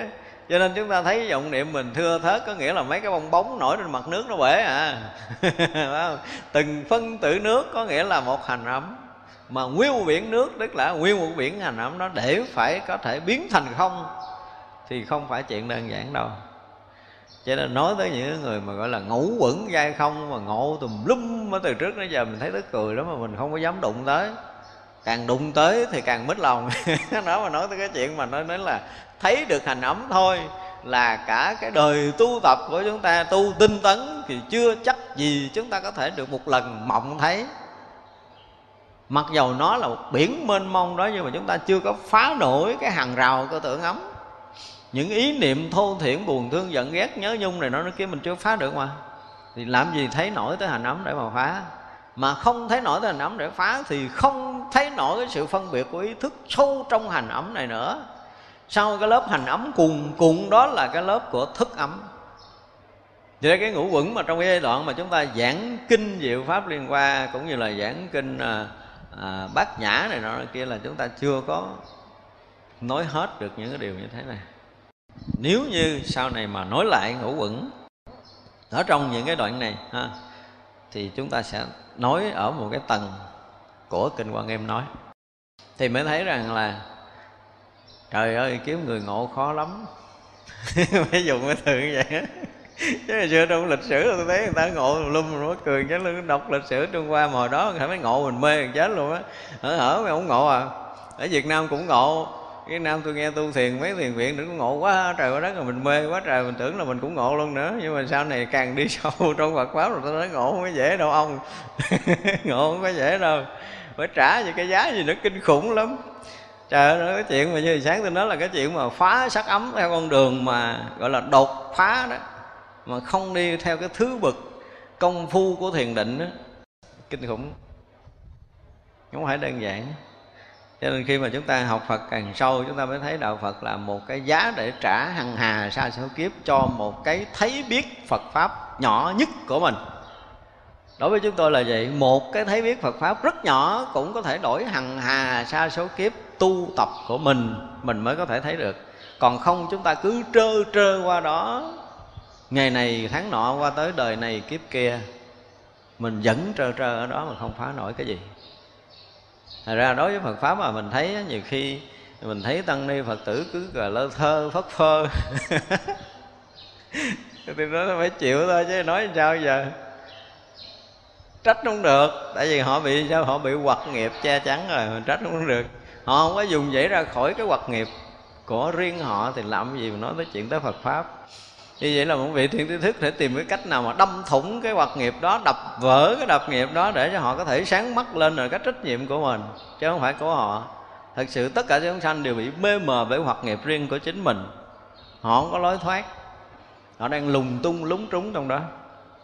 Thì những người sáng mắt có trách nhiệm. Nhưng mà ai dám đưa để đập thì đó mới là cái người mà có chút thiện căn. Chứ phần đồng là đập một hai cái đau bỏ trốn mất hết. Không. Nhiều khi người ta cũng chạm nhẹ tới bản ngã một cái rồi nổi sân đùng đùng bỏ đi là không thèm học của thầy nữa rồi đóng cửa lại tôi tự tu hay gì đó tùm luôn à nó không có theo không có đủ sức để có thể mà người ta chạm tới. Ta chạm tới cái cửa bản ngã là chỗ đau nhất trong cuộc đời của mình. Có những cái mình rất là quý nhưng mà mình bên ngoài mình cũng nói mình quý ông thầy mình này nọ kia đủ thứ. Cái ông thầy ông chọt tới cái chỗ quý của mình. Cái mình nói sân với ông thầy là cái gì xong đời. Cái nó quý. Nó quý cái gì chứ đâu phải quý đạo lý. Cái đạo lý là một cái gì đó mà khi chậm tới mình, đau thấu tim đen. Đau cho tới để phải nói là tan thân mất mạng mà dám phải đưa đầu tới để mà nhận cái đau đó. Thì mới phá vỡ nọ thế vậy chứ khó lắm. Cho nên có những cái cửa ngõ để mình chấp nhận phá mình á thì mà phải chạy, chịu những cái thương đau ở trong đời sống này. Phải dùng cái từ và chấp nhận thương đau. Thương đau lắm, chứ không phải là à, ẩn nhẫn cái kiểu bình thường, không có. Có những cái chuyện mà phải nói là thà chết trăm mạng còn sướng hơn chịu cái thương đau đó nữa. Vậy mà mình dám phải đưa cái thương đau để mình nhận, thì mình mới có thể nhận nổi cái đạo lý. Trả giá rất là đắt, không phải giỡn đâu cho nên những người học đạo có đôi khi có những cái thử thách rất là thông thường mà người ta quá không được.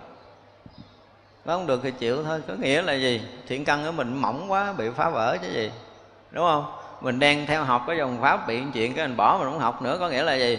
Là thiện căn mình mỏng, đụng cái bể mất rồi. Chứ còn nếu mà thiện căn mình lớn với tất cả những cái thương đau xảy ra, cỡ giá nào tôi cũng đem đi đổi đạo lý hết thậm chí là hằng hà xa số thân mạng sắp tới tôi cũng sẵn sàng để đổi. Thì những cái thương đau thương tổn là gì? Không có không có với mình trong cái chuyện mà đổi lấy đạo lý. Vì đạo lý là quý nhất sinh mạng không bằng thì mới được. Đó, cho nên khi mà thấy được cái tâm con người ta học đạo mà một vị thầy để ngồi chờ thấy cái tâm này nó tiến tới đâu để ông thầy cất nhắc. Có khi chờ cả một cái đời thấy có người xô nó một bước, rồi nó đứng đó lấy chạy đập nó cũng không nhúc nhích luôn. Nó đứng đứng đó hoài như trời trồng vậy đó. Có những người như vậy á, khi mà mới gặp á, cái cách tu tập của họ tinh tấn thấy là mình cũng nhiều hy vọng, đúng không? Nhưng mà đẩy qua được có một bước một rồi bị nguyên một cái vách sắt phía trước trắng hàng sau mình xô không tới nữa. Và không có cách nào để phá đành chịu họ đứng đó suốt đời này giữ cho được cái tình thầy trò để cho đời sau học đạo tiếp. Cho đời này là họ tới đó thôi. Tức là bao nhiêu cái phước lực của họ gom tụ lại để đời này chỉ bước đúng một bước trong Phật pháp thôi. Thì vị thầy cũng phải thấy được điều này. Và chờ qua tới đời sau. Chứ không phải chuyện giải đạo là dễ không phải chuyện gì đâu là dễ, nhưng mà người ta thấy không biết sao dễ quá trời. Đúng không? Tôi thấy nhiều ông thầy cứ là học học dài qua quyển kinh là có thể đi giảng được rồi. Tôi nói hay quá, không biết, hay quá, không phải vậy đâu. Cái trách nhiệm mà để có thể chuyển hóa tâm linh của một người khác là người ta thấy tới mức độ tận cùng cái tâm thức của người đệ tử mình. Và cần phải chuyển cái kiểu gì? Và đời nào chuyển bao nhiêu? Phải nói thật như vậy là với tất cả những trách nhiệm của trí tuệ, chứ không phải là tình cảm của thầy trò đây là cái chuyện kinh khủng lắm mà. Nhiều khi đọc tới cái chỗ mà biết tất cả tâm chúng sanh không phải là biết cái kiểu bình thường, không phải biết kiểu bình thường. Đương nhiên là thấy chuyện xấu, chuyện tốt của mình à, thấy chuyện đúng, chuyện sai, chuyện hay dễ dở với mình là phật tổ thấy hết. Nhưng mà các vị khi thấy được mình là dùng phương tiện gì để chuyển hóa mình, đó là cái bên sau của lòng từ. Còn thấy biết tốt xấu của người ta để rồi sao? Để rồi thiên hạ biết hết. Đó là cái thấy của thị phi, của phàm phu. Đúng không? Cái đó là không phải, không có xài trong đạo phật được. Còn đúng với đạo phật thì bằng cái lòng từ, bằng cái tình thương để mà thấy tất cả tâm chúng sanh, và mỗi một người được thấy có nghĩa là người đó sẽ có được cái phương tiện để chuyển hóa tâm linh. Thì chúng ta nên mừng là được phật tổ thấy mình. Vì mỗi lần phật tổ thấy, chắc chắn là ông sẽ có phương tiện giúp mình chúng ta cầu mong nha. Có ai đốt nhang cầu phật làm ơn làm phước, thấy hết tâm con xấu tốt, thấy hết giùm. Có dám không? Có dám ai trước bàn phật đốt nhang xin đó không? Chưa từng ai có một lần như vậy, đúng không? Bây giờ làm đi. Bây giờ ai có ngon á, mỗi một đêm đốt nhang, đúng không? Còn vô mình mê muội, rõ ràng là mình vô minh. Rõ ràng là mình mê muội, mình không thấy hết tâm của mình những cái xấu tốt, những cái hay dở những cái hư đốn, những cái thành bại gì của con con chưa có thấy rõ. Và đức phật chắc bị thánh hiền là những người sáng mắt có thể thấy được tâm con. Xin các ngài soi để thấy hết giùm con. Đúng không? Xin cái này soi hết để thấy hết giùm đi. Soi thấy hết giùm thôi, không có cần gì hết trơn á. Tại vì rõ ràng là phật thấy hết, chứ không phải không thấy, không cần cầu. Đức phật cũng đã thấy, không cần cầu các vị thánh cũng đã thấy. Và khi các vị thấy được mình rồi á thì đời mình sướng lắm. Phải nói như vậy. Các vị thấy hết cái xấu tốt của mình là cuộc đời mình sung sướng rồi. Sẽ có phương tiện để chuyển hóa mình liền. Thật ra những người mà học phật á, mà càng giấu giếm với vị thầy của mình, thì rõ ràng là mình còn muốn giữ mình ở lại chỗ cũ. Cho nên đôi khi chúng tôi nghiên cứu tôn giáo mà thấy được bên đạo thiên chúa những người tín đồ xưng tội với ông cha, làm gì cũng phải là kể à nha, gọi là xưng tội mà. Thì như là, ông cha ngồi ở trong thì nó ngồi phải kể hết. Đêm hôm ăn cướp giết mấy người cũng phải kể rõ ràng à. Giết kiểu gì á, kể rõ ràng như vậy. Không biết tại sao là bên kia lại có một cái hướng đó mà chúng tôi thấy cái hướng đó rất là tuyệt trần. Phải dùng cái từ là tuyệt trần chứ không phải là bình thường. Có những cái rút mắt mà có những người phật tử đệ tử thân tín cũng không dám trình bày với sư phụ, mặc dù biết sư phụ có khả năng giúp mình nhưng mà không có dám nói thiệt. Nhưng mà tính đầu thiên chúa là khai hết đó. Họ khai hết rồi. Thì như vậy là họ sẽ được một cái gì đó giúp đỡ, được sự soi sáng với cái trí tuệ, với cái kinh nghiệm, đạo lý của vị thầy mình, có thể giúp mình vượt qua những cái khúc mắc ở tâm linh hoặc là cuộc sống. Nhưng mà bây giờ người học phật không bao giờ dám ngồi kể thiệt với thầy mình là thưa thầy con qua có sự sai lầm này dám không? Đâu ai dám đâu.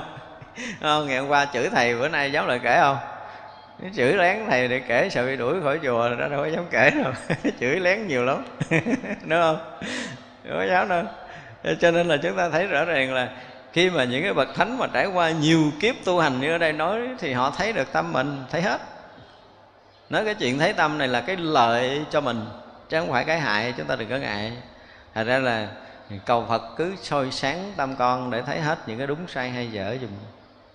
Và nếu mà phật không ờ, không chịu ờ, nói ra thì mình nói. Mình tự sám hối với trước phật, trước tổ là những cái chuyện cuộc sống của mình. Những cái mà mình biết thì mình kể, những cái không biết thì ờ, tự tự phật tổ các vị thấy được. Và tự động sẽ có những cái duyên lạ lắm. Ra khi sám hối thật trước phật tổ tức thầy mình. Đương nhiên vị thầy sẽ có phương tiện. Còn nếu mình không đủ cái mà gan dạ để có thể kể lên sự thật cuộc đời mình, thì mình phải kể lễ trước phật giờ đi Nói đêm chúng ta nên kể. Chúng ta đem hết tất cả những cái sai lầm để xin được sám hối. Không có nghi thức, nghi lễ gì hết trơn á. Mình sai cái gì với ai, mình làm điều gì, sai phạm với cái điều gì, nên kể và thành tâm sám hối với những cái điều này thì quý vị sẽ thấy những cái điều hay lạ lắm. Sau đó không biết mình gặp cái duyên này, gặp cái duyên kia để mình có thể làm cho mình tốt hơn một cách rất là kỳ lạ. Thì đó là những cái phương tiện mà phật và bồ tát giúp chúng ta khi mà chúng ta thật lòng bày tỏ cái sự sai trái của mình. Đó là cái hình thức sám hối của chúng ta. Chứ không phải sám hối tụng bê a, thế này thế kia, theo nghi thức trên chánh điện. Nó không phải. Cái hình thức sám hối đó là không đúng, không thật lòng mặc dầu lúc đó rất là thiết tha đọc cái bản kinh a rồi lại phật, thiết tha nhưng mà không phải. Không thiệt. Mình mình riêng với phật, mình sẽ bày tỏ tất cả những cái tâm tư, nguyện vọng, tình cảm đúng cái sai của mình ra. Và như vậy quý vị thấy một vài ngày tự nhiên cái mình gặp cái duyên kỳ kỳ. Và rõ ràng là mình có những cái chuyện quá sau đó nếu chúng ta thật tâm sám hối. Thật tâm nói hết những cái riêng của mình đối với phật tổ thì như vậy là thực sự thì mình không có nói thì phật tổ cũng đã thấy rồi. Nhưng mà nếu mình nói thật, thì chúng ta sẽ nhận được cái phương tiện chuyển hóa cho riêng mình. Thật ra có nhiều người nó nói là tha thiết sám hối nó sẽ có được gì, thấy được cái gì? Thấy được cái tướng lạ, điềm lành đó ví dụ như ngủ thấy bông sen hay là thấy mình vượt qua biển nước, thấy cái gì cái gì cái gì đó, sau khi mà chúng ta đã thật tâm sám hối. Nên sám hối là một hình thức rất là hay chứ không phải là dở, nhưng mà chúng ta làm không đúng là chúng ta đọc theo nghi thức. Đằng này không cần. Mình nên nói tất cả những cái gì mà mình biết được mình. Mà mình biết rõ ràng là mình sai trái, mình vượt qua không được. Giống như một cái thói quen mà liếc qua liếc lại không thấy ai bóc miếng bỏ vô miệng vậy đúng không? Vậy mà đâu ai thấy đâu, mình mình thấy thôi. Nhưng mà đối với phật là phải khai thiệt, rồi sám hối đi, đúng không? Chúng ta phải sám hối mới được. Chứ chúng ta không vượt qua nổi thói quen này ờ cái vậy đó chứ không phải là dễ vượt qua đâu mà nha. Vậy chứ mà nhiều lần mình sám hối cái bây giờ mình hết cái tật đó. Có nghĩa là gì? Là do nhờ sám hối mà chúng ta vượt qua những cái nghiệp. Cho nên là phật tổ thì đã thấy rồi, nhưng mà mình có thành tâm, có thật thà để khai báo hay không nữa mới là kết nối được với cái từ lực và trí tuệ của đức phật. Và lúc đó chúng ta sẽ nhận được sự chuyển hóa rất là lạ lùng trong cái cái công phu riêng của mình. Chứ còn mà chúng ta còn giấu giếm, rồi còn ờ, còn dè dặt. Đối với ai dè dặt đối với phật đừng có bao giờ dè dặt nửa ý niệm. Đã đến tới phật rồi thì đừng dè dặt bất kỳ điều gì. Với những người phàm với những vị thầy mà à, chúng ta không có đủ lòng tin thì không cần phải kể. Thấy chưa?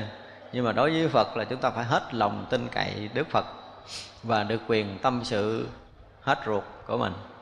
Quý vị thấy á có những cái đêm á, mà chúng ta khóc trước phật chúng ta khóc mà gần như chưa từng được khóc với bất kỳ ai trong trần gian này. Có lần như vậy với phật đi. Thì quý vị sẽ thấy mình trút được một cái bầu tâm sự nặng nề kinh khủng. Nhưng mà chúng ta chưa có tin phật thực sự đang nghe mình nói. Chúng ta cũng chưa tin được cái lòng từ bi và trí tuệ của đức phật quá giải được cái nghiệp riêng của mình. Cho nên chúng ta chưa có một cái lần nào đó thực sự khóc. Nhiều khi mình ôm đứa bạn mình khóc, mình ôm cha mẹ mình khóc, nhưng mà mình kể, thật sự nó cũng chưa hết. Nhưng mà tới một cái ngày nào đó chúng ta thật sự ôm cái tòa sen của đức phật, chúng ta gục cho đó, chúng ta khóc để chúng ta được trút hết. Thì quý vị sẽ thấy rằng bình minh sẽ mở với mình trong tương lai liền. Tới chừng đó mới biết rằng mình có thật lòng với phật. Còn giờ thì chưa. Tôi bảo đảm là chưa ai sám hối kể thiệt hết mọi chuyện với mình trước bằng phật nữa sợ có ai đó rình nghe đặt máy nghe. Cũng sợ gì kỳ cục đó tôi cũng không biết nữa. Cho nên đối với phật thấy nhiều người cũng lại đốt nhang, tha thiết, quỳ cả tiếng ngồi nhưng mà nói không có thật. Nói chưa hết ruột gan của mình. Đó là ra là có những cái phát tâm, phát nguyện, có những cái tâm tư mà muốn trình bày, có những cái tội lỗi muốn sám hối, thì chúng ta nên một lần rút ruột với đức phật đi quý vị sẽ thấy sau đó mình khác đi. Có chuyển hóa, có chuyển biến. Thử đi. Ha, ai chưa từng làm, bây giờ tối nay thử. Về kể hết. Về kể hết. Thì quý vị sẽ thấy hay lắm. Chứ còn trong cuộc đời này tôi thấy có những người cũng tu tốt nhưng mà rất là dè dặt, rất là khó nói nhiều điều với những người xung quanh và thậm chí đó là những người thân, đó là những bậc thầy của mình. Nhưng mình chưa bao giờ nói thật và chính vì vậy không thể tiến bộ được. Đến một ngày nào đó, chúng ta dám nói thật mọi điều với những cái người mà chúng ta cho là thân, thì bắt đầu chúng ta gần sự thật hơn. Đạo lý chúng ta tiến bộ nhiều hơn. Để ý đi. Có là đúng mà mình phải thật, rất thật với một vị thầy. Thì cái việc học đạo của chúng ta nó khác đi với trước kia vậy lắm. Nhưng bây giờ đến vị thầy, một người mà hướng dẫn tâm linh cho mình mà mình thế này thế kia thế nọ, rõ ràng là mình thủ giữ riêng. Có nghĩa là mình bảo thủ cái nghiệp riêng của mình. Mình muốn đứng lại cái chỗ nghiệp của mình chứ mình không muốn phá vỡ cái nghiệp riêng. Cho nên rất là khó tiến bộ. Đó là điều mà chúng ta phải thấy. Đương nhiên là các vị thấy mình chờ đợi mình mở tâm ra mới có thể bỏ được đạo lý vào. Mà muốn mở tâm ra thì mình phải trút sạch những cái cũ ra khỏi. Còn chúng ta đâu có trút đâu. Đúng không? Chúng ta vẫn giữ nguyên nhà nó tràn ngập những cái gì đó, rác rến rồi. Thì không ai có thể bỏ cổ báo vào nhà mình được. Bỏ rớt ra ngoài.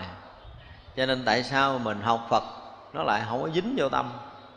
Là do mình bảo thủ gìn giữ một cái số hoặc nghiệp, những cái mê lầm của mình, muôn vạn kiếp mình không có buông được miếng nào. Tâm mình nó không có trống, cái bình của mình đựng đầy, nó chưa có vơi. Cho nên rót Phật pháp bị trào ra ngoài. Ở dưới trần cái cái cái cái cái bình đó là đầy những cái nghiệp thức mê lầm sinh tử mà chúng ta đâu có tháo gỡ được đâu.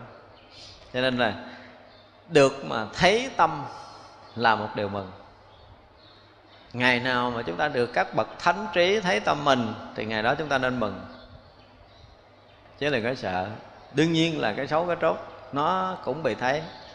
Những cái mà lâu nay mình cố tình mình giấu mà đã được các vị thánh trí thấy thì mừng chứ đừng có lo như vậy mà mình có chuyển hóa. Còn nếu mà mình luôn luôn dùng cái này cái kia để che đậy mọi cái tội lỗi, cái xấu dở của mình, cái sai lầm của mình thì chúng ta không bao giờ tiến triển được công phu đâu. Đừng nghĩ là mình giấu không ai biết mà không có ai biết được cái chuyện của mình. Biết hết, phật tổ biết hết. Các vị thánh hiền biết hết. Thậm chí các vị chư thiên cõi trời cũng biết. Các vị có tha tâm thông họ biết hết rồi. Mà có tha tâm thông không khó đối với các vị thánh. Các vị chư thiên cũng gần như đã có tha tâm thông thì vậy là họ biết hết mình. Giấu sao được? Không có giấu được với ai cả, chỉ giấu được với người phàm thôi. Chúng sanh nghiệp báo bất tư nghì, dùng sức đại phong khởi thế gian. Biển rộng núi to, thiên cung điện, các báo quang minh muôn vật loại. Cũng hay nổi mây, cùng mưa lớn, cũng hay làm tan những vân khí.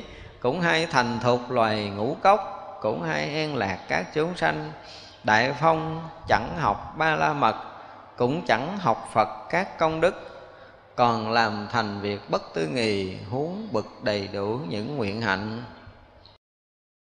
Chúng ta nghe hoài cái câu là chúng sanh nghiệp báo bất tư nghì, đúng không?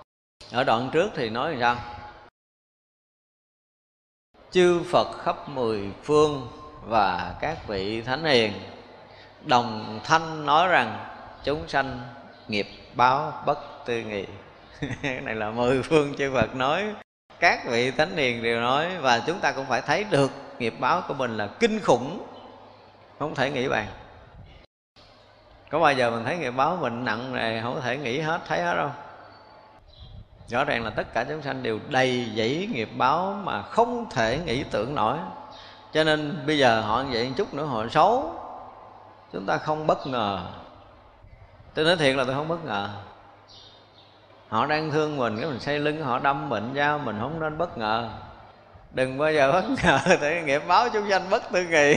Không thể nghĩ tưởng được, không thể biết trước được. Vậy là họ nổi cái nghiệp gì lên? Cho nên bây giờ là họ đang thương mình, nhưng mà xưa hết cái thương là họ thù mình liền ngay tại chỗ đó mà bây giờ là vừa hết nghiệp thương rồi tới, nghiệp thụ tới, nghiệp báo bất tư nghì, nghiệp thù tới là mình ăn được dao ngọt ngào. Không bất không bất ngờ. Cho đừng bao giờ bất ngờ khi mà bạn mình chơi rất thân tự nhiên nó phản mình nó đi thưa kiện mình, nó nói xấu mình nữa là nó làm gì mình nó đừng có bất ngờ. Tôi nói tôi chỉ bất ngờ duy nhất là có người thành phật trước mặt tôi chứ còn tất cả chuyện khác không có gì tôi bất ngờ hết trơn tôi nói thiệt á. Cái chuyện xấu trốt trần gian không có cái chuyện gì tôi bất ngờ hết á. Có nhiều người nói trời ơi cái chuyện này kinh khủng quá này thì mình thấy mình rất là rất là bình thường tôi nói không có chuyện gì bất ngờ hết á. Trừ trường hợp tôi gặp phật xuất hiện thành phật trước mặt mình chuyện đó bất ngờ thiệt á. Trong đời tôi, tôi chỉ chờ cái sự bất ngờ đó thôi. Hoặc là bất kỳ ai trong chúng của mình được ngộ đạo được triệt ngộ đó là chuyện bất ngờ của tôi.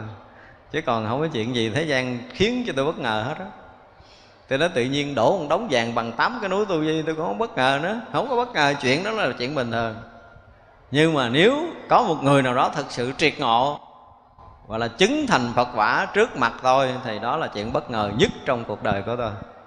Còn ngoài ra không có chuyện gì bất ngờ đó chuyện xấu tốt, đúng sai, hay dở thế gian này là nó vốn là như vậy rồi.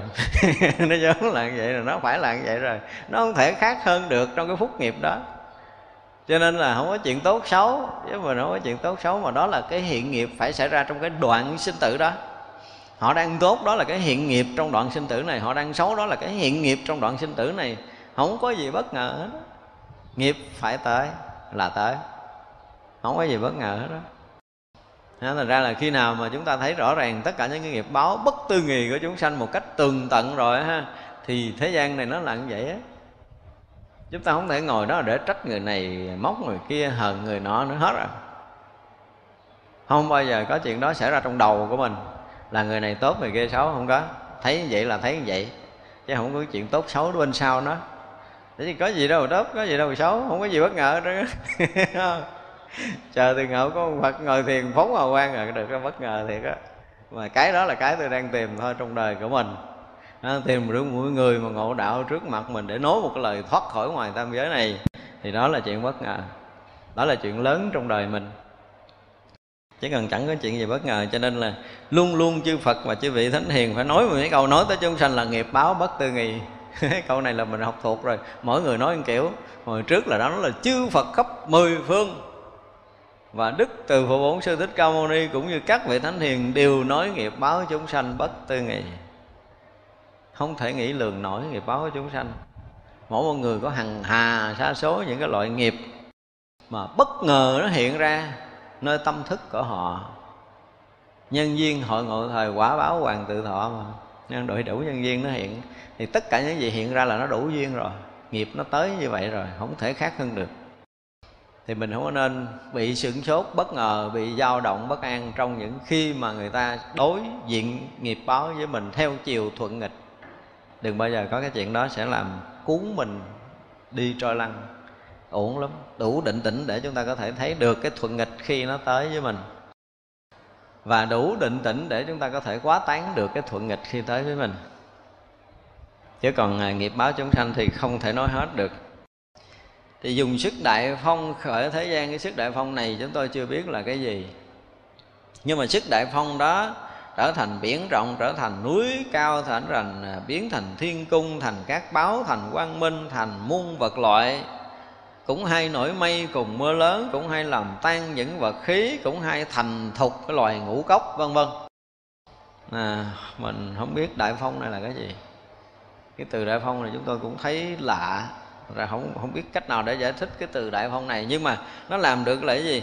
Nó biến thành à, biển nè rộng nè, thành núi to nè, thành thiên cung, thành bảo vật, thành quang minh, thành muôn vật loại, rồi nổi mây lớn, thậm chí là làm à, tan những cái vân khí, rồi hay làm thành thục các loại ngũ cốc cho chúng sanh ăn, cũng hay làm an lạc các chúng sanh. Và đại phong chẳng học ba la mật cũng chẳng học phật các công đức, còn hay làm thành việc bất tư nghì, huống là bậc đầy đủ các hạnh nguyện. Thì tôi không biết đại phong là cái gì không biết phải giải thích làm sao từ đại phong này, nhưng mà nó làm được những chuyện đó nó làm biển, làm núi, làm tất cả mọi cái. Có nghĩa là nó biến hiện tất cả những cái có ra trong nhân gian này để có thể làm lợi lạc cho chúng sanh. Làm thành quách, làm nhà cửa, thành ruộng vườn, thành nó là núi non, thành sông bể. Thì cái này từ trước tới giờ tôi cũng chưa từng nghe. Phải nói thiệt là đoạn này không biết giải thích làm sao. Nhưng mà ở đây là nói đại phong chẳng học ba la mật. Đại phong là ai, là cái thứ gì thì rõ ràng là mình không biết cách để nói. Không phải nói chuyện cõi trời nãy đang nói chuyện cõi trời nói tới cái chuyện đại phong tôi bí. Không biết vậy biết giải đại phong này là cái gì á. Ra đọc cái tôi thấy ngờ ngợ rõ ràng là mình thấy ông ra đại phong là cái ông nào. Ông phải ông nào không phải bà nào hết trơn á. Cái này là đại phong thôi thì không phải cõi trời mà không biết cõi nào nữa. Mà có khả năng là dùng sức đại phong khởi thế gian tức là hình thành cái thế gian này là do đại phong đó.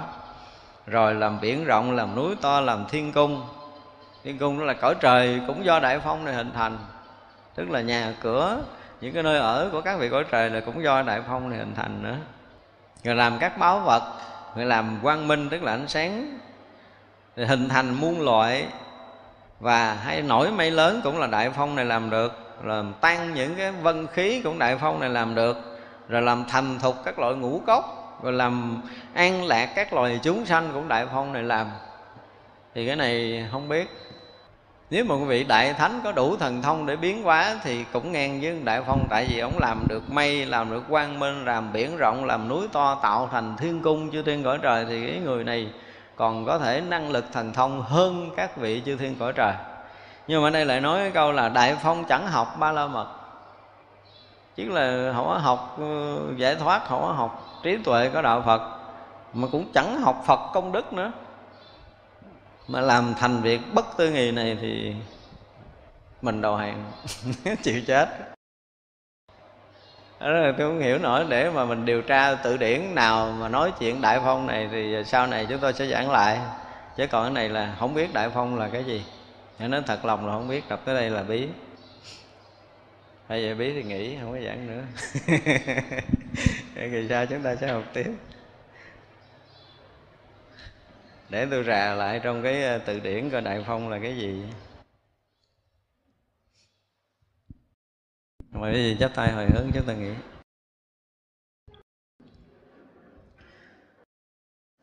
Chúng ờ, sanh ờ, vô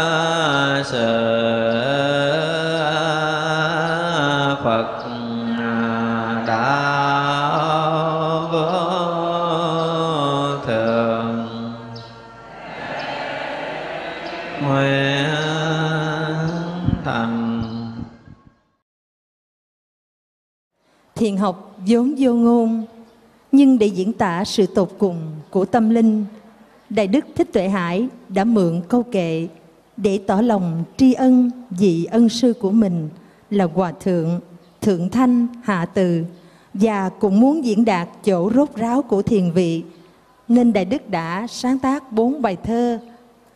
Bài thứ nhất, đạo ca, bài thứ hai, tặng đời, bài thứ ba, dạo biển và bài thứ tư Bát Nhã, hôm nay con xin được diễn ngâm bốn đoạn thơ trên.